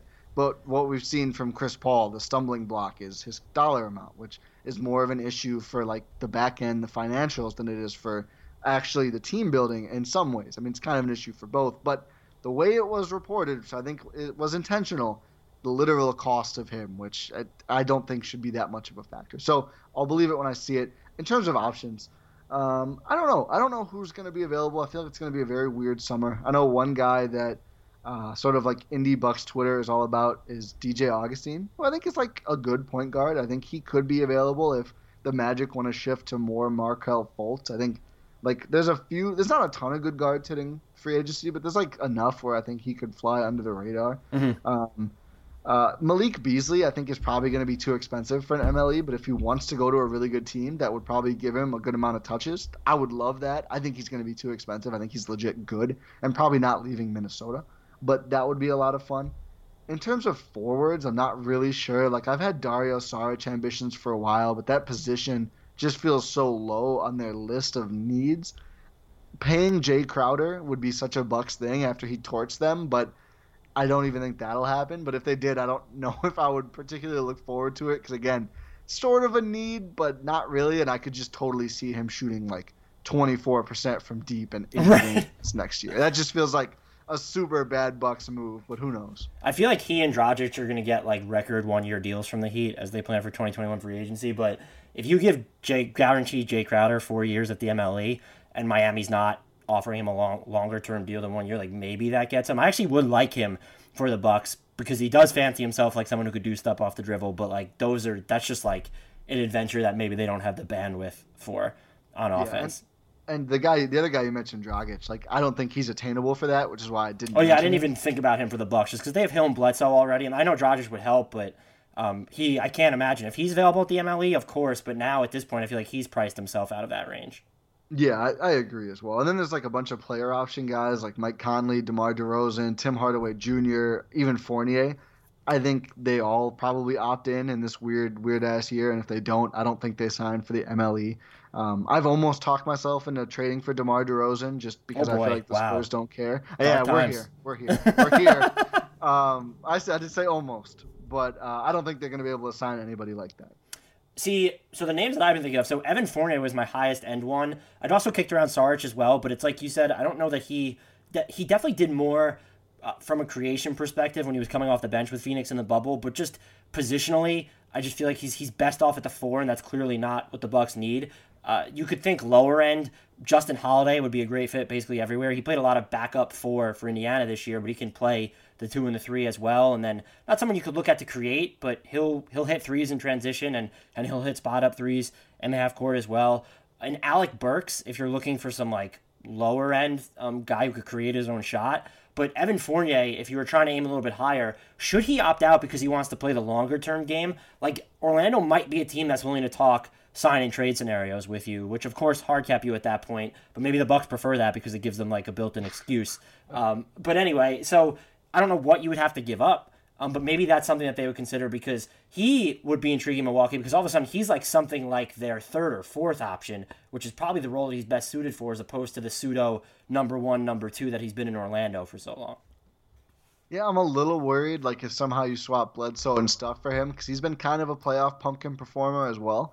Um, but I do, like, if you can get him for a minimal cost, I, I think it's a good gamble and probably one of the best ones you'd be able to take. Yeah, my thoughts um, were, like, expirings and, like, maybe the Indy first or something. Like, if that if Orlando's yeah. just going to lose him and Jonathan Isaac isn't playing next year, um, Chuma Okeke is going to be, like, his, you know, the redshirt year that he's coming off of from his injury. Maybe they're kind of leaning towards a rebuild a little bit. I, I don't know. But if they're willing to do something like that where, oh, we got a pick for him, uh, that would be intriguing to me if I'm Milwaukee. Not a no-brainer, though, for them, but just something that if you were trying to be aggressive, uh, it, it, d- it definitely has the potential to backfire, as you mentioned. I, I think that'd be like the, the first up your sleeve deal, right? Like you you you you take it, you say, okay, we'll think about this. You look around for like some real home run swings, but that's probably the first one you go back to if nothing else ends up materializing. I like that idea a lot. Uh, the last thing I'll ask you, I've kept you longer than I anticipated, but... Uh, what's the most undercovered thing about this team, misunderstood thing about this team? Is there something that I didn't ask that you want to talk about? Uh, we already really got on the Chris Middleton soapbox, and I am sad to say that I was there alone, apparently. Oh. Um, I had him a second team All N B A this year. Let's. let's right, so you had one foot on the Chris Middleton soapbox, who should have been third team All N B A, I thought. Um, I know a lot of the way that players are eligible positionally, but there is still a way to, to finagle it where he was on instead of Russell Westbrook when you look at where players were eligible. That surprised me a little bit, but that's that's a, that's a different conversation. The, we could do a whole podcast on just this one issue. Like Chris Middleton literally got guard votes and forward votes and had more total votes than either of the third-team guards, but I guess because he didn't have more guard votes than players who were only eligible at guard, right. He missed out. That seems like a very... a very broken way to do it and not like not actually helping with your your rethinking of positions, league office. So work on that one. um, and really, I'm only fired up because like I don't know how many more shots. I mean, you said, like you mentioned, you've covered, you've done terrific for knowing the Bucks on this podcast. There's so many guys out this year that it's like a lot easier to call someone top ten. I don't know how many All N B A chances Chris Middleton will have. This may have been his best shot. I would have really liked for him to have gotten one of them, but regardless. Um, one under the radar thing, and I think this is something I've thought about more and more and more as we went through the bubble. So, like, people, and this is something I think Sam Esfandiari first brought this up to me as a question. I've thought about it ever since. Sam's a brilliant man. What position is Giannis, right? Like, is Giannis a big or is Giannis a big wing? Like, is he a big who does wing stuff or a wing who does big stuff? And at first I kind of was like, does, does it really matter? Like, who cares? Skill sets are skill sets. But I do think there's something to the idea of, like, the Bucks need to probably find a way to make him play like a big more, unless he does suddenly develop this three-level scoring. Maybe maybe this becomes a non-issue by next season. I don't think that'll be the case. I'm a Wisconsin sports fan. We're not taught to believe in the unbelievable, at least the unbelievable good. Um, but... Like, so if, if he's largely the same player, you know, take some more threes, but largely, you know, clearly at, at his best, getting to the rim and, and every player is even better getting to the rim off of an action than they are by themselves. You kind of, at some point, need to have a pretty hard conversation with Giannis to get him off of the ball more, which I think optimizes him and optimizes the Bucks. No player is interested in doing that. I mean, this is the thing. Dwight Howard, for however long, like he wanted. This is a diff, slightly like tilted. Things are different now, but he wanted to post up, which is like the equivalent of Giannis always handling the ball. Like he wants to have the ball and control his own possessions. And when Dwight Howard played really good defense and ran a bunch of pick and rolls, he was like maybe the best player in the league for a hot second there, one of the best five players for a while there. Let me not get too spicy. I don't care that much about the Dwight Howard debate.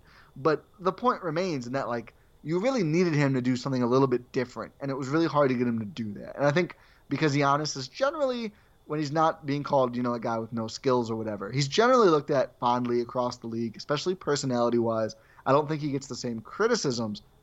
I do think the Bucks are going to have to have some hard conversations about, like, you need to have the ball a little bit less on the top of the key, and you need to have it a little bit more, like, after you set a screen and roll to the rim, or after you cut, or after you, like, post up on the baseline right next to the rim while something else is happening. And I think that becomes a lot easier if you get a player like Chris Paul than it does with, like, Eric Bledsoe out there. Right. But that's, like, it's, like, a little, like, it's, like, not their number one or number two problem. It might not even be top five, but I think it's going to be, like, maybe long-term Giannis, one of the two most interesting things with the terms of his career is, like, A, will he ever become a good enough perimeter player to justify all the touches he has? And B, if not, how does he reckon with that? How does he reckon with being the two-time reigning M V P and also, like, a team maybe telling him, we can't have you having the ball this much in the playoffs? It's a very tricky thing, and I think it almost sounds like overthinking it, but also, like, watch how good Miami and Toronto were at neutralizing him largely for large parts of those series. I, it's like I, no one really talks about it. Again, the Bucks have other stuff on the table. Like, I don't know how much of that is the Bucks failing the scheme. I don't know how much of that is Giannis not really wanting to be Dwight Howard out there, you know, running a bunch of pick and rolls over and over. I don't know. It's interesting. It's something to look at. No one's really talking about it, but it might end up being hugely important for both team and player. That's a really fascinating conversation to have, and it's I, you already sort of mentioned this, but it's an easier conversation to have if you have a better ball handler around him, if you want him to do more roll man stuff. And I think I didn't really go to it often enough probably, but the Heat were really able to, like, derail the Middleton Giannis pick and roll. That's probably a lot harder to do if it's a Chris Paul Giannis pick and roll. Uh, you also, I think in that scenario, I'm not like you need to probably commit to more minutes of Giannis just straight out at the five too. Yeah. I know he logged a career high in possessions at the five this year, but you got to go even more than I think he was at like around five hundred for the season. That's just not well, anywhere near enough. It's not. And like, even just going off that, like there's a lot of times when he's quote unquote at the five and like Ersan Ilyasova is playing drop coverage as the nominal center on defense. Like, they need to play with him more the way the Heat used Bam Adebayo. Like that is, I, I can't, like I keep reading and about Bam and watching Bam and how the Heat are utilizing him. And I just keep thinking like Giannis in that role would be truly phenomenal. That's a hard sell to Giannis to be Bam Adebayo when he's already Giannis Antetokounmpo. Right. Uh, no, for sure. one hundred percent. But that is something interesting to monitor moving forward. But like you said, what they do this offseason kind of informs that and then would simplify that process. And look, you can probably get without even changing, depending on who you get this offseason, without even changing Giannis's role, you can probably drastically improve. A lot of this, though, seems like, as you already mentioned too, just based off the reporting from The Athletic, that this is still going to be a money thing. And um, probably, I won't say more so than ever, but if it wasn't going to be at one point following the pandemic, the gate revenue lost specifically mm. this season, the gate revenue that's probably going to be lost next season, um, that might make them reticent to go after a, a Chris Paul or even just go after like spending the entire M L E. And I don't think we've mentioned it already a bunch of times, but I don't think you can get away with that. You arguably shouldn't have gotten away with it already, but you can't get away with it anymore.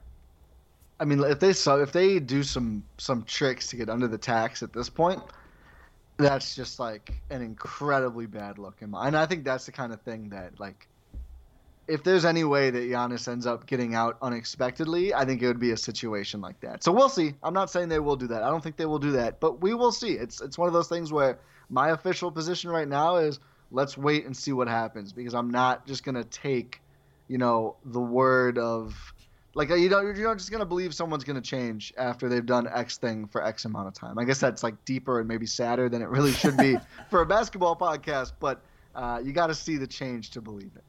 Ty, thank you for giving me basically ninety minutes of your time, way longer so than I sorry. expected to keep. No, Bucks are going to have one of the most fascinating off seasons, and it almost kind of has nothing to do with Giannis's contract decision, in my opinion, just because he's going to be on the Bucks next year. Guys, if you do not follow Ty on Twitter, please remedy that immediately at Ty Windisch, T I W I N D I S C H. He's, his content is great out there. Please listen to his podcast, as we mentioned at the top of, of this podcast. Um, Ty, I'm sure I'll be pestering you again uh, in the future, maybe the near future, if the Bucks do something seismic. So thanks again for your time, and I will definitely be talking to you soon, whether or not you want to be talking to me soon. Trust me, man, this was a pleasure for me. I will try to not somehow answer like a very simple question with a fifteen-minute diatribe about Coach Bud or whatever else I get into talking about. But thank you so much for having me. I would love to come back whenever. Um, and, yeah, I think no matter what happens, literally any outcome, the Bucks are going to be fascinating this summer, which you can't always say, even with the Giannis team. So, yeah, this will uh, this will be something.